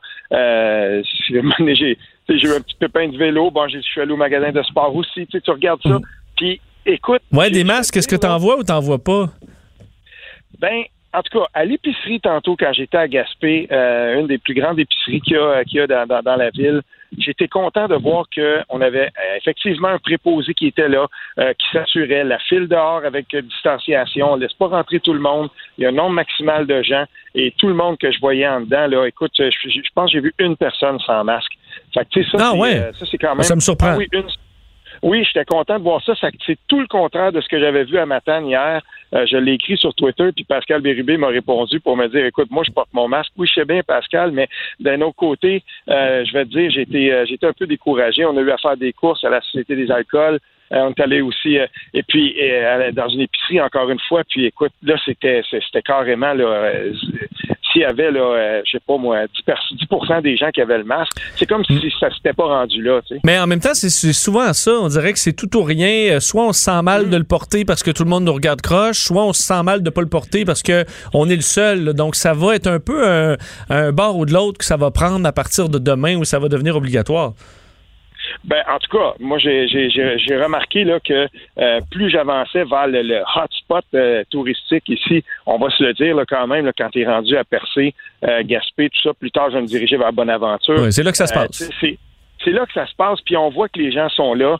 Euh, j'entendais des touristes qui étaient là, tu sais, j'ai écoutais parler en anglais, ils venaient de la région d'Ottawa, puis ils étaient, ils étaient, ici, ils étaient au Québec, ils étaient à l'autre bout, euh, avec le masque et tout ça. Les enfants euh, étaient là aussi, puis ils se promenaient sur le, pas loin du bureau touristique. Tu les, les, gens sont là, et il y a une foule mais il va falloir faire attention. Je vais porter une attention particulière en fin de semaine pour voir comment que ça va se passer. Est-ce que les gens vont justement euh, écouter et, finalement, tu sais, ben, obéir, je veux dire, respecter tout simplement les consignes parce que euh, il faut il faut en avoir des masques. Et en passant, euh, j'ai fait un tour par les par tu sais, j'ai regardé dans les dans les commerces et il y a des masques disponibles. Il y en a dans les pharmacies. C'est plate les masques bleus, là, mais il y en a. Fait que, tu sais, les gens ont prévu le coup quand même. Penses-tu entre autres, je pense au, gros camping de VR, là, où souvent les gens sont euh, un peu par de, les uns par-dessus les autres. Là, par, euh, et, euh, et M. Legault, tantôt, qui disait, ben là, le problème qu'on a présentement, c'est monsieur, madame, tout le monde qui font des réunions où ils sont plus que 10, on respecte pas le trois adresses et compagnie. Penses-tu que là, pendant les vacances de la construction, un peu partout, ça se peut que, même si on respecte le port du masque parce que les commerces vont avoir le besoin de, de l'obliger et de le rappeler, que dans nos vies personnelles, on va perdre le, perdre le contrôle un peu? Ben, en tout cas, je peux te dire une chose, j'ai vu quand même quelques campings ici où euh, manifestement, là, euh, moi j'aurais pensé que dans, des campings, il y a plusieurs, plusieurs sites. On aurait laissé un site peut-être vide, euh, tu sais, puis un plein là, pour respecter un peu. Parce que sinon, on se ramasse vraiment dans un tapon. Ben, il y en a de ça. Il y en a des, des campings où vraiment, là, je me suis dit, mais tabarnouche, les gens sont vraiment dans un gros tapon on verra. Euh, est-ce que les fêtes vont le. Oui, tu as raison de le dire, Vincent. Le premier ministre Legault, euh, M. Arruda aussi, les deux l'ont dit. Les fêtes privées, c'est probablement un vecteur encore plus important que les bars. Et, c'est là, ça va être un air de la guerre parce que dans les fêtes privées, ben, bien entendu que les gens sont moins portés à, le mettre le masque parce qu'ils sont dans un environnement où ils se disent ben voilà, on est chez nous. Mais tu sais, des fêtes à plus de 10 personnes, ça va vite. Et puis, à ce moment-ci de l'année où tout le monde, tu sais, je veux dire, on est dedans, on est dans les grosses vacances, ça devrait nous faire penser euh, quand il y a eu la semaine de relâche. Puis c'est là le gros test pour nous, parce qu'après ça, après les deux semaines de la construction, quand on va recommencer à penser à la rentrée scolaire et tout ça, tu sais, ça vient vite, le mois de, c'est au mois d'août, tout ça, ben là, tout à coup, on va dire, oh, est-ce qu'on a fait attention pendant les deux semaines de la construction, pendant le gros des vacances? Parce qu'il en va de la rentrée scolaire. Après, il en va du fait qu'on va envoyer nos enfants puis qu'on veut qu'ils rentrent à l'école puis qu'ils soient pas confinés. Tu sais, c'est tellement important. Et euh, alors que tu es dans une région où c'est assez euh, francophone, merci. Tu nous parles de bilinguisme? Oui, je vais te parler de ça parce que ça me touche particulièrement. Quand j'ai euh, quand j'ai appris euh, la- cette nouvelle-là est tombée cette semaine, puis euh, on, parlait là, ça nous faisait penser à la vieille loi 17 en Ontario qu'on avait interdit le français. Et, là, on disait bon ben ça- on n'a plus les ressources, puis euh, ça se peut qu'on arrête d'enseigner le français dans, les écoles primaires et secondaires. Et, dès qu'on dès qu'on touche à ça, moi, ça vient me chercher. Mais je veux te parler de quelque chose. Ça fait à peu près un an de ça. L'Office québécois de la langue française avait publié au Québec, donc, un rapport sur la, la, la situation du français à Montréal, mais notamment de l'accueil dans les commerces, le bonjour hi. Puis pour les gens qui veulent voir ça, c'était Marco Belair, Be- Belair Serino du Devoir qui avait écrit là-dessus. Euh, c'était au mois d'avril 2019. Puis c'était dans le Devoir. Et là, ce qu'on disait, c'était qu'on avait fait une, euh, une étude particulièrement auprès des jeunes. Et en 2012, c'était environ 25% des jeunes qui disaient qu'ils étaient plus ou moins indifférents au fait à Montréal de se faire accueillir dans une langue ou dans une autre. Et en 2019, tout ça avait grimpé à 51% Et on parlait d'une fracture générationnelle.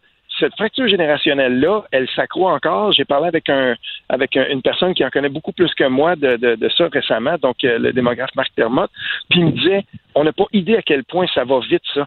Et, là, dans, ce, dans ce contexte-là, quand les gens se demandent, par exemple, Tourisme Montréal, tout ça, euh, oui, mais on dirait, là, les, les gens sont pas intéressés à venir à Montréal et tout ça. Je suis certain que tu as entendu ça souvent, euh, Vincent. Combien de personnes que tu as entendu qui sont allées à Montréal, puis que maintenant, ils, ont- ils sont partis de là, puis tu sais, je sais pas, tu es parti de, de Trois-Rivières, ça fait longtemps que tu n'étais pas allé à Montréal, tu arrives dans le centre-ville, puis tu te fais, tu te fais aborder en anglais.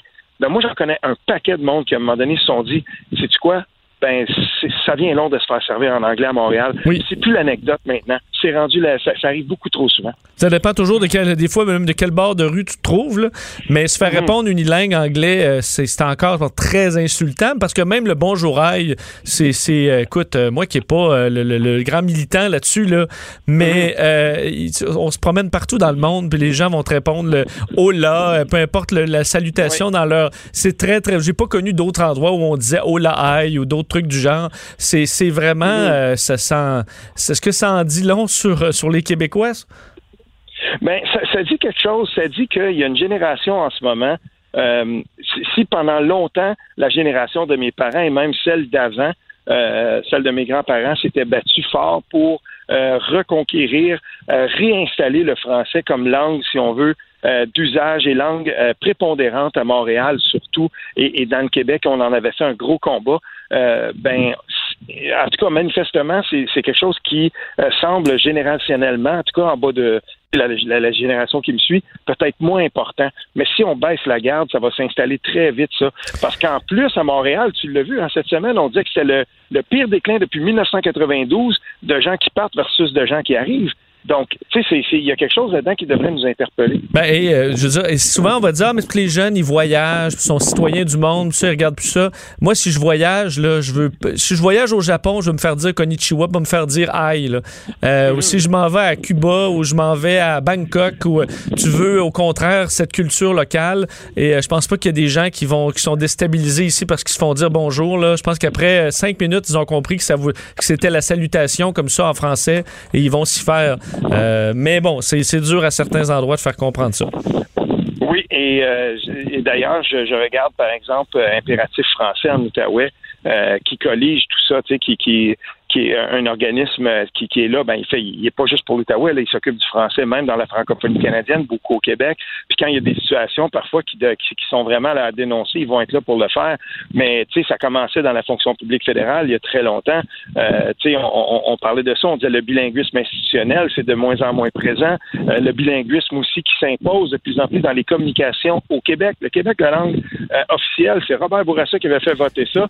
Puis la langue officielle, c'est le français. Mais là, dans- à Montréal, par exemple, on s'aperçoit que toutes les communications de la mairesse sont euh, automatiquement bilingues. Ben, il y a un problème avec ça. Euh, pour moi, le, recours à l'anglais, ça devrait être l'exception. Et, on voudrait que les gens soient plus francisés. Mais souvenons-nous, la vérificatrice générale avait euh, déjà, en 2017 et en 2018, elle avait dit la francisation, c'est un échec au Québec depuis trop longtemps. On a haussé les seuils d'immigration, on a réduit nos efforts d'intégration et de francisation. Ben voilà ce que ça donne. On se souvient que même Valérie Plante avait fait, je me souviens bien, un discours uniquement en anglais. Il y a quelques, quelques années de ça, ça avait fait grand bruit. Donc, euh, Couillard aussi, hein, tu t'en souviens, au Danemark, il, il avait fait un, discours aussi complètement tout en anglais, puis il avait dit, oui, mais les gens le savent que le Québec, c'est francophone. Non, on a besoin que les, nos politiciens et surtout que la mairesse de Montréal, qui, la, qui, qui était euh, parce que là, des fois, on en doute. La capitale francophone, c'est la deuxième capitale francophone au monde. On a besoin que ces gens-là soient là pour nous aider et, faire euh, rayonner le français et le protéger. Je veux dire, on demanderait juste à des Américains de mettre le Québec sur une map. Il y en a pas mal beaucoup qui auraient des, euh, qui, auraient des problèmes, même, même si tu es le Canada pour, pour, pour certains. hey Steve, bon week-end. Profite bien de, de la Gaspésie pour nous, puis on se reparle lundi. Entre deux lavages de main. On va ouvrir certains robinets. Vincent Dessureau commente l'actualité avec vous. Cube Radio. Un été pas comme les autres. On est de retour et on connaît sa passion pour la politique, peut-être un peu moins euh, sa passion du vélo, du cyclisme, euh, et on va en parler. Euh, et pour le meilleur et pour le pire avec Antoine Robitaille. Salut Antoine. Allô, comment ça va? Ça va bien toi-même? Oui, ça va super bien. Bon, c'est pas une super journée pour faire du vélo, euh, dépendamment d'où où tu te trouves dans la province, que tu es à Québec? Oui, oui, oui, je suis à Québec. J'en ai fait ce matin. Moi, à la grosse pluie, là, tu sais, bien, bien, bien habillé. Il euh, n'y a pas de mauvaise température. Hein. Il n'y a, que de mauvais vêtements. oui, oui, on dit ça dans les magasins pour te vendre du linge. Mais oui, je suis d'accord quand même. Je suis d'accord. Antoine, euh, tu te promènes un petit peu partout euh, en vélo au, Québec, mais il y, a des, des, pistes cyclables extraordinaires. Mais là, tu vas plutôt viser les pires pistes cyclables qu'on retrouve au Québec. Oui, puis je suis à la recherche des pires. J'ai lancé un appel dans le journal ce matin dans ma chronique parce que je veux savoir euh, où sont les pires. C'est un peu, euh, tu sais, l'an passé, le journal a fait un, beaucoup d'efforts pour trouver nos routes en déroute. Oui. Les pires routes au Québec. Ben, il y a les pires cycloroutes aussi. Et, parce que j'en ai, euh, j'ai roulé sur au moins deux d'entre elles la semaine passée. Et j'ai, j'ai roulé notamment à Québec à euh, près de, du lac Saint-Joseph. Et aussi, il y en a une à Cap-Rouge qui est épouvantable sur Jean Gauvin. Euh, ah mon Dieu, euh, tu sais, c'est une ancienne piste cyclable mal conçue des années probablement 90 là, avec bidirectionnel. Tu, tu, tu, tu passes de haut en bas parce que il y a des entrées de garage. En tout cas, euh, mais juste... fissuré, donc. Euh, ouais, parce que justement, quand, plein De, réponses, de photos. Il paraît qu'il y en a une à Montréal, sur le boulevard Gouin, où tu as des poteaux de téléphone en plein milieu. en plein milieu de la, entre les deux voies de la piste club. Oui, c'est ça. Puis, euh, tu sais, l'État, nos entreprises, les experts en santé n'arrêtent pas de nous dire qu'il faut qu'on fasse du déplacement actif, que ça aide beaucoup à la santé, ça, ça t'évite de passer du temps euh, au, au, gym, puis euh, ça, ça te met en forme quotidiennement. Mais encore faut-il qu'il y ait les environnements favorables. Puis ça, c'est c'est les les pistes cyclables, les endroits qui, qui peuvent permettre de faire ce type de déplacement-là de façon sécuritaire. Or, euh, c'est sûr qu'il y a eu beaucoup de progrès au Québec dans les dernières années. Moi-même, dans mon texte, je le dis, là, j'ai, en 2017, je suis parti, euh, j'ai, mis les vélos euh, de, ma blonde et, et, le mien dans le dans le train, puis on a arrêté euh, quelque part près de Toronto, puis on est revenu à Québec, 900 kilomètres. Et je vais te dire, quand on passe de l'Ontario au Québec, on voit que le Québec, quand même, est, en avance d'une certaine façon à bien des égards. Qu'est-ce qui Oui, mais juste. Oui, ben vas-y avec le mais. Oui, c'est ça. Il y, a, un mais, c'est qu'il y a des vieilles pistes cyclables conçues euh, dans les années 90 euh, ou même dans les années 80, parce que les premières datent d'il y a 35 ans, qui n'ont pas encore été refaites. Donc, on développe, on développe euh, le, les, les, pistes cyclables, puis les endroits, les, les bandes cyclables, puis tout ça, c'est très bien. Sauf que, comme souvent, on pense un peu moins à l'entretien. Et, et c'est ça que je pose comme question. Quelle part des budgets euh, sont consacrés à, l'entretien. Et, j'ai comme l'impression qu'on consacre beaucoup au développement, puis que c'est payant pour les politiciens toujours de, dire qu'on ouvre des nouvelles pistes, comme on ouvre des nouvelles routes. C'est le même dilemme hein, pour les routes aussi. il faut, il faut avoir un, meilleur ratio entretien Ben, je, te pose quand même la question, euh, qu'est-ce qui cloche euh, le plus euh, en général sur les pistes cyclables? Est-ce que c'est parce que le pavé est rendu brisé? Est-ce que c'est parce qu'ils sont mal conçus? Est-ce que c'est parce que souvent, il y a des pistes cyclables où le but est de faire de la promenade parce que ça va zigzaguer pas mal plus que la route, mais là, on retrouve des Lance Armstrong qui trouvent que c'est pas assez vite. comment gérer entre les deux? Qu'est-ce quel est le problème le, majeur que tu vois sur nos pistes cyclables? Ben, il y a tout ce que tu dis.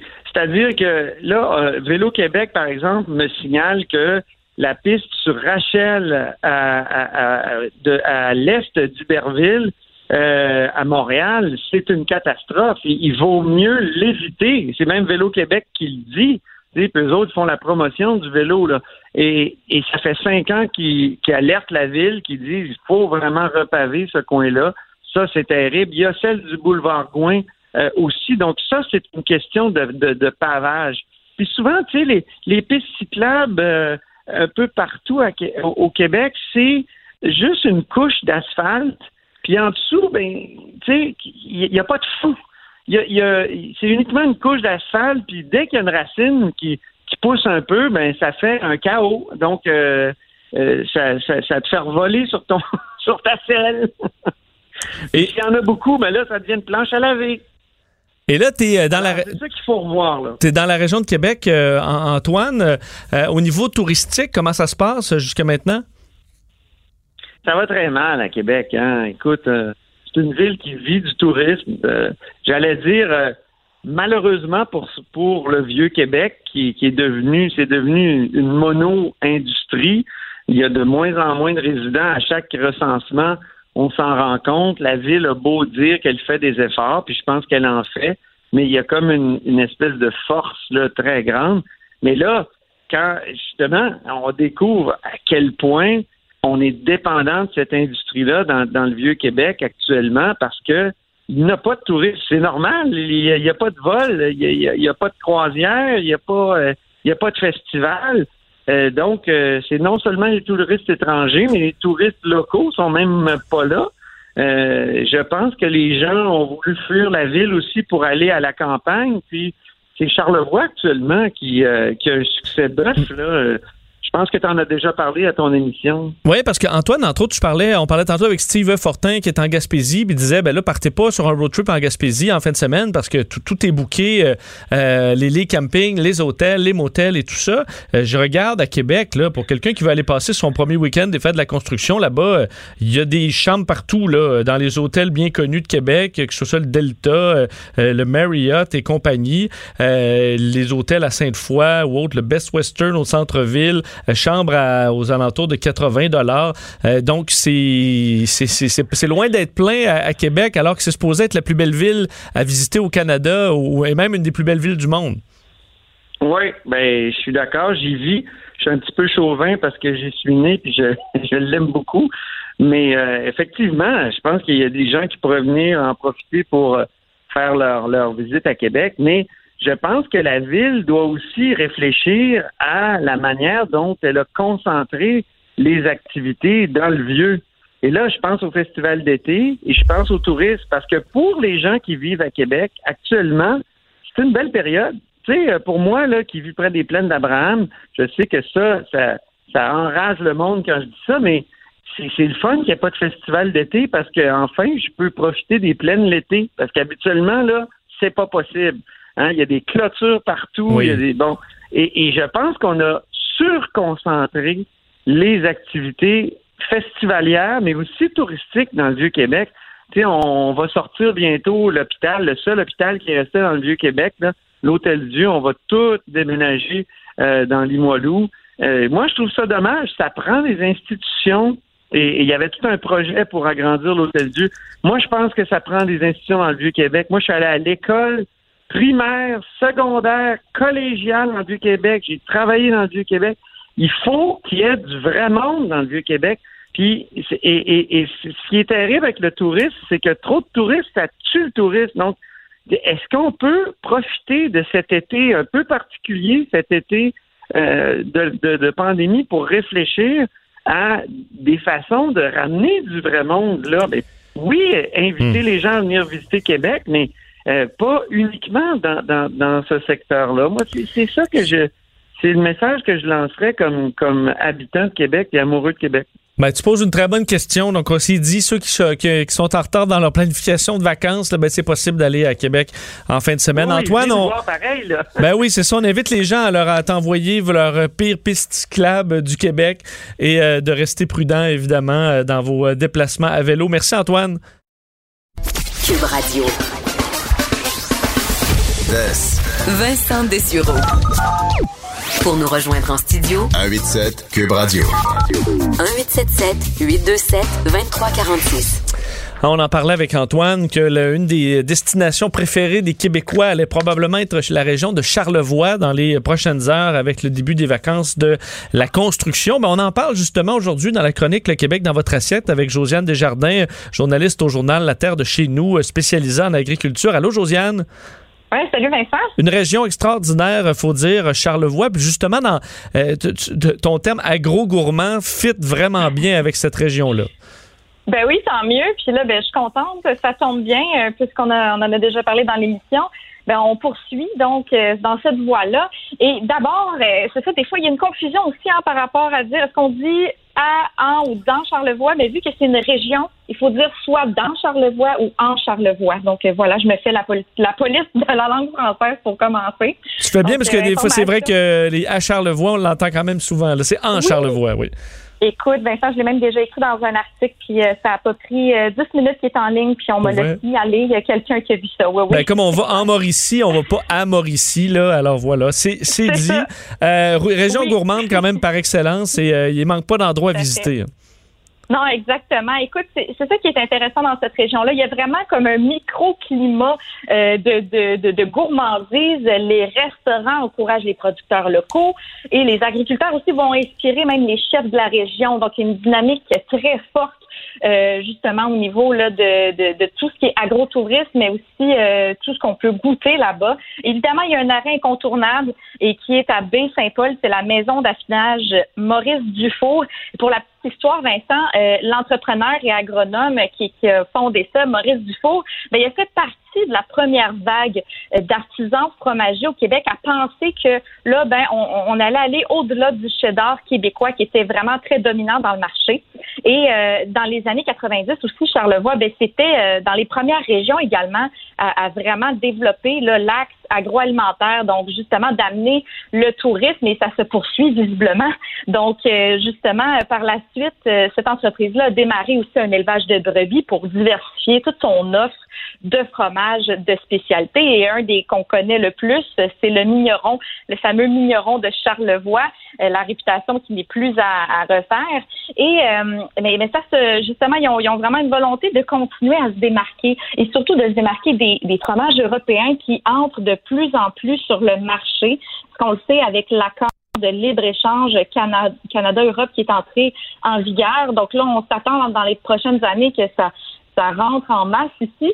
Euh, donc justement, il y a comme un, je pense que c'est attiré peut-être une certaine euh, certaines insécurités dans le milieu fromager, mais en tout cas, euh, on le sait que c'est ça dans bien des cas et même de d'ailleurs du côté de la maison Maurice Dufour, là, on n'a rien à envier aux Français.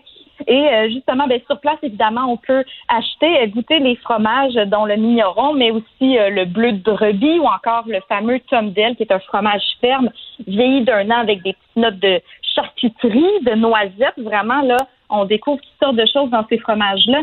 Il y a également d'autres produits aussi à découvrir sur place et je vous laisse entendre le copropriétaire Alexandre Dufour. Ben, c'est sûr que, que nous, ce qui nous a, joué en notre faveur aussi, c'est que le printemps était un petit peu plus tranquille. En ayant la boutique fermée, en ayant un peu plus de temps de réfléchir, euh, on a travaillé avec nos partenaires de restauration sur place, les bergers, pour se faire quelques petites recettes de produits, que ce soit de la saucisse, que ce soit des, des genres de croquetas espagnols aussi au fromage, euh, travailler différents produits dérivés à, à base de nos produits. On a le gin d'été qui vient de sortir, ça va faire à peu près trois semaines notre batch pour l'année, puis il en reste déjà quasiment plus tellement que ça a été populaire. Fait que, tu sais, les vins aussi, les, les embouteil- l'embouteillage a eu lieu il y a à peu près deux, trois semaines de ça. Donc, les premières, les premières cuvées sont disponibles aussi. Fait que, tu sais, la boutique est pleine, là, de, de nouveautés puis de produits qui sont là pour les gens. là. Donc, euh, ben oui, c'est ça, ça nous donne faim. Puis, euh, ben c'est sûr, la crise, hein, ça n'a pas été évident, on le sait, pour l'industrie, euh, ben, pour les producteurs agricoles, pour les restaurateurs, tout le monde. Mais il y a quand même du bon qui est né de tout ça. Et visiblement, puis c'est ça quand il nous parlait donc du gin d'été. Et eh ben ça, il faut savoir que c'est fait à partir des, des restants des, des raisins qui, qui, servent à faire les vins du vignoble Charlevoyou, donc qui fait partie aussi de l'entreprise. Donc, on donne une deuxième vie finalement à ces restants de raisins-là pour faire des spiritueux.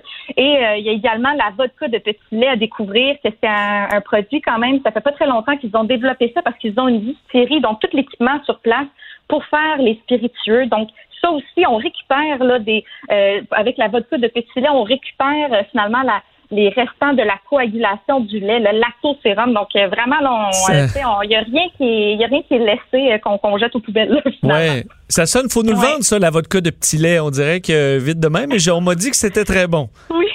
C'est très doux, en fait. C'est ça, quand je, regarde la description aussi, il y a des petites notes fruitées, tout ça, et vraiment, on vient. Euh, non, c'est surprenant. je pense bien, c'est même disponible dans certaines SAQ. Donc, c'est bon à savoir aussi. Et tu nous parles de, de canards aussi en liberté? Exactement. En fait, là, c'est ça. Si on veut se faire, par exemple, une belle planche là, de fromage, mais avec des charcuteries, toutes sortes d'affaires, ben, à Charlevoix, on a vraiment beaucoup de possibilités, beaucoup de choix. Et justement, du côté de la ferme basque, eh bien, il y a un couple du sud de la France qui est venu s'établir là il y a quelques années, donc avec leurs deux filles dans le village de Saint-Urbain. Ils ont commencé à élever des canards en liberté et, et également gaver selon la méthode basque. Donc, c'est vraiment une production artisanale. Il euh, n'y a rien qui est fait là-bas euh, au hasard ou euh, de, manière en masse. Et ça vise vraiment à offrir des produits de qualité supérieure. Je vais vous laisser entendre Jean-Jacques Etcheberry-Garret à ce sujet-là. Donc on élève nos canards, bien entendu l'hiver on peut pas les mettre dehors, mais dès qu'on peut au mois de mai, tous nos canards sont mis dehors. Ensuite, on, fait une finition euh, qu'on appelle le gavage. L'engraissement de la fin est fait euh, pas dans des cages, donc on, respecte un peu l'aspect grégaire du canard. Ils sont en groupe, ils sont dans des petits enclos, euh, ils sont une vingtaine ensemble. et on fait ça juste au maïs pour donner un goût un goût plus prononcé à nos et une teneur aussi à, la fonte là quand à la cuisson de nos mm-hmm. foie gras. Donc on est vraiment euh, assis et on défend cette tradition du canard artisanal. Euh, qui correspond à un label rouge. Là, si vous étiez en Europe, euh, ça c'est ah un label rouge, mais nous, on n'est pas mhm. là-dedans. Bon, c'est ça. Donc, dans ce cas-ci, on nourrit les, les canards pour donner un goût particulier au foie, donc avec le maïs. Mais c'est ça. Donc, vraiment, on privilégie donc des céréales aussi du terroir du coin. Vraiment, c'est comme je vous dis, hein, le microclimat est très présent à Charlevoix. Là. Et pour ce que tu euh, appelles justement les planches gourmandes, il y a d'autres euh, d'autres produits qu'on peut qu'on peut y ajouter? Euh, tout à fait. En fait, sur place à la boutique, donc on transforme, c'est ça, il y a également la rillette de canard, qui est une viande saumurée, confite, qui est cuite dans la graisse de canard, effilochée, puis ça, il paraît que c'est vraiment addictif. C'est le propriétaire qui me le confirme et euh, aussi donc une mousse de foie, de foie gras qui est parfumée à la grande glace du Verger Penneau, qui est aussi donc une entreprise de Charlevoix dans le coin. Donc, euh, c'est ça. Puis même, c'est ça, si on veut compléter, ah oui, il y, a, plusieurs entreprises, viande biologique de Charlevoix également, euh, qu'on on recommande de ce côté-là, un jambon séché d'un an de type prosciutto. Et pour l'apéro, ben, un, arrêt, ça s'impose là, à la microbrasserie Charlevoix. Ils ont d'ailleurs une nouvelle bière certifiée 100 du terroir, la saison d'épeautre de Charlevoix. Et, euh, et tu termines avec un des coins que, que, que j'aime le plus, l'île aux coudres, petite ah. île parfaite pour aller, aller disons, avoir une journée particulière et unique. Oui, tellement, c'est ça. Puis même euh, pour aller faire un tour en vélo, aller se promener, tu profiter du plein air et aussi donc des, euh, des vergers, donc la cidrerie et verger Pedneau dont je parlais un petit peu plus tôt. Donc on y va pour l'autocueillette, mais aussi déguster toutes sortes de produits, donc euh, cidre, des produits gourmands aussi, du beurre, du vinaigre qui est fait à partir des pommes. Donc il manque pas aussi de choses à se mettre sous là-dedans et euh, pour découvrir peut-être d'autres itinéraires à faire. Euh, donc, autant à Charlevoix, mais un peu partout au Québec, je vous recommande d'aller sur le site de euh, l'agrotourisme et du tourisme gourmand, donc terroir et saveur.com. on va aller faire un tour assurément en souhaitant évidemment bonnes vacances à tous ceux qui vont prendre la route. Josiane, c'est un plaisir. On se reparle la semaine prochaine. Très bien. Eh bien, merci beaucoup, Vincent. Salut. Et nous, ben, ça se termine là. Je vous le dis, bon, évidemment, euh, bonnes vacances à ceux qui, qui partent. C'est la, période la plus intense des vacances au Québec qui débute. Euh, je prends moi-même la route. Euh, moi, je vais travailler là. Alors, pas de vacances, mais euh, je, vais, côtoyer les vacanciers. Je un rappel d'être patient quand même sur les routes parce que souvent, on retrouve des vieux VR qui ont pas roulé depuis un petit bout de temps qui doivent euh, rouler à 90. Alors, vous serez patient et courtois. Question de se rendre de façon sécuritaire on se reparle lundi, 13h. Bon week-end. Cette émission est maintenant disponible en podcast. Rendez-vous dans la section balado de l'application ou du site cube.radio pour une écoute sur mesure en tout temps. Cube Radio, autrement dit. Et maintenant, autrement écouté.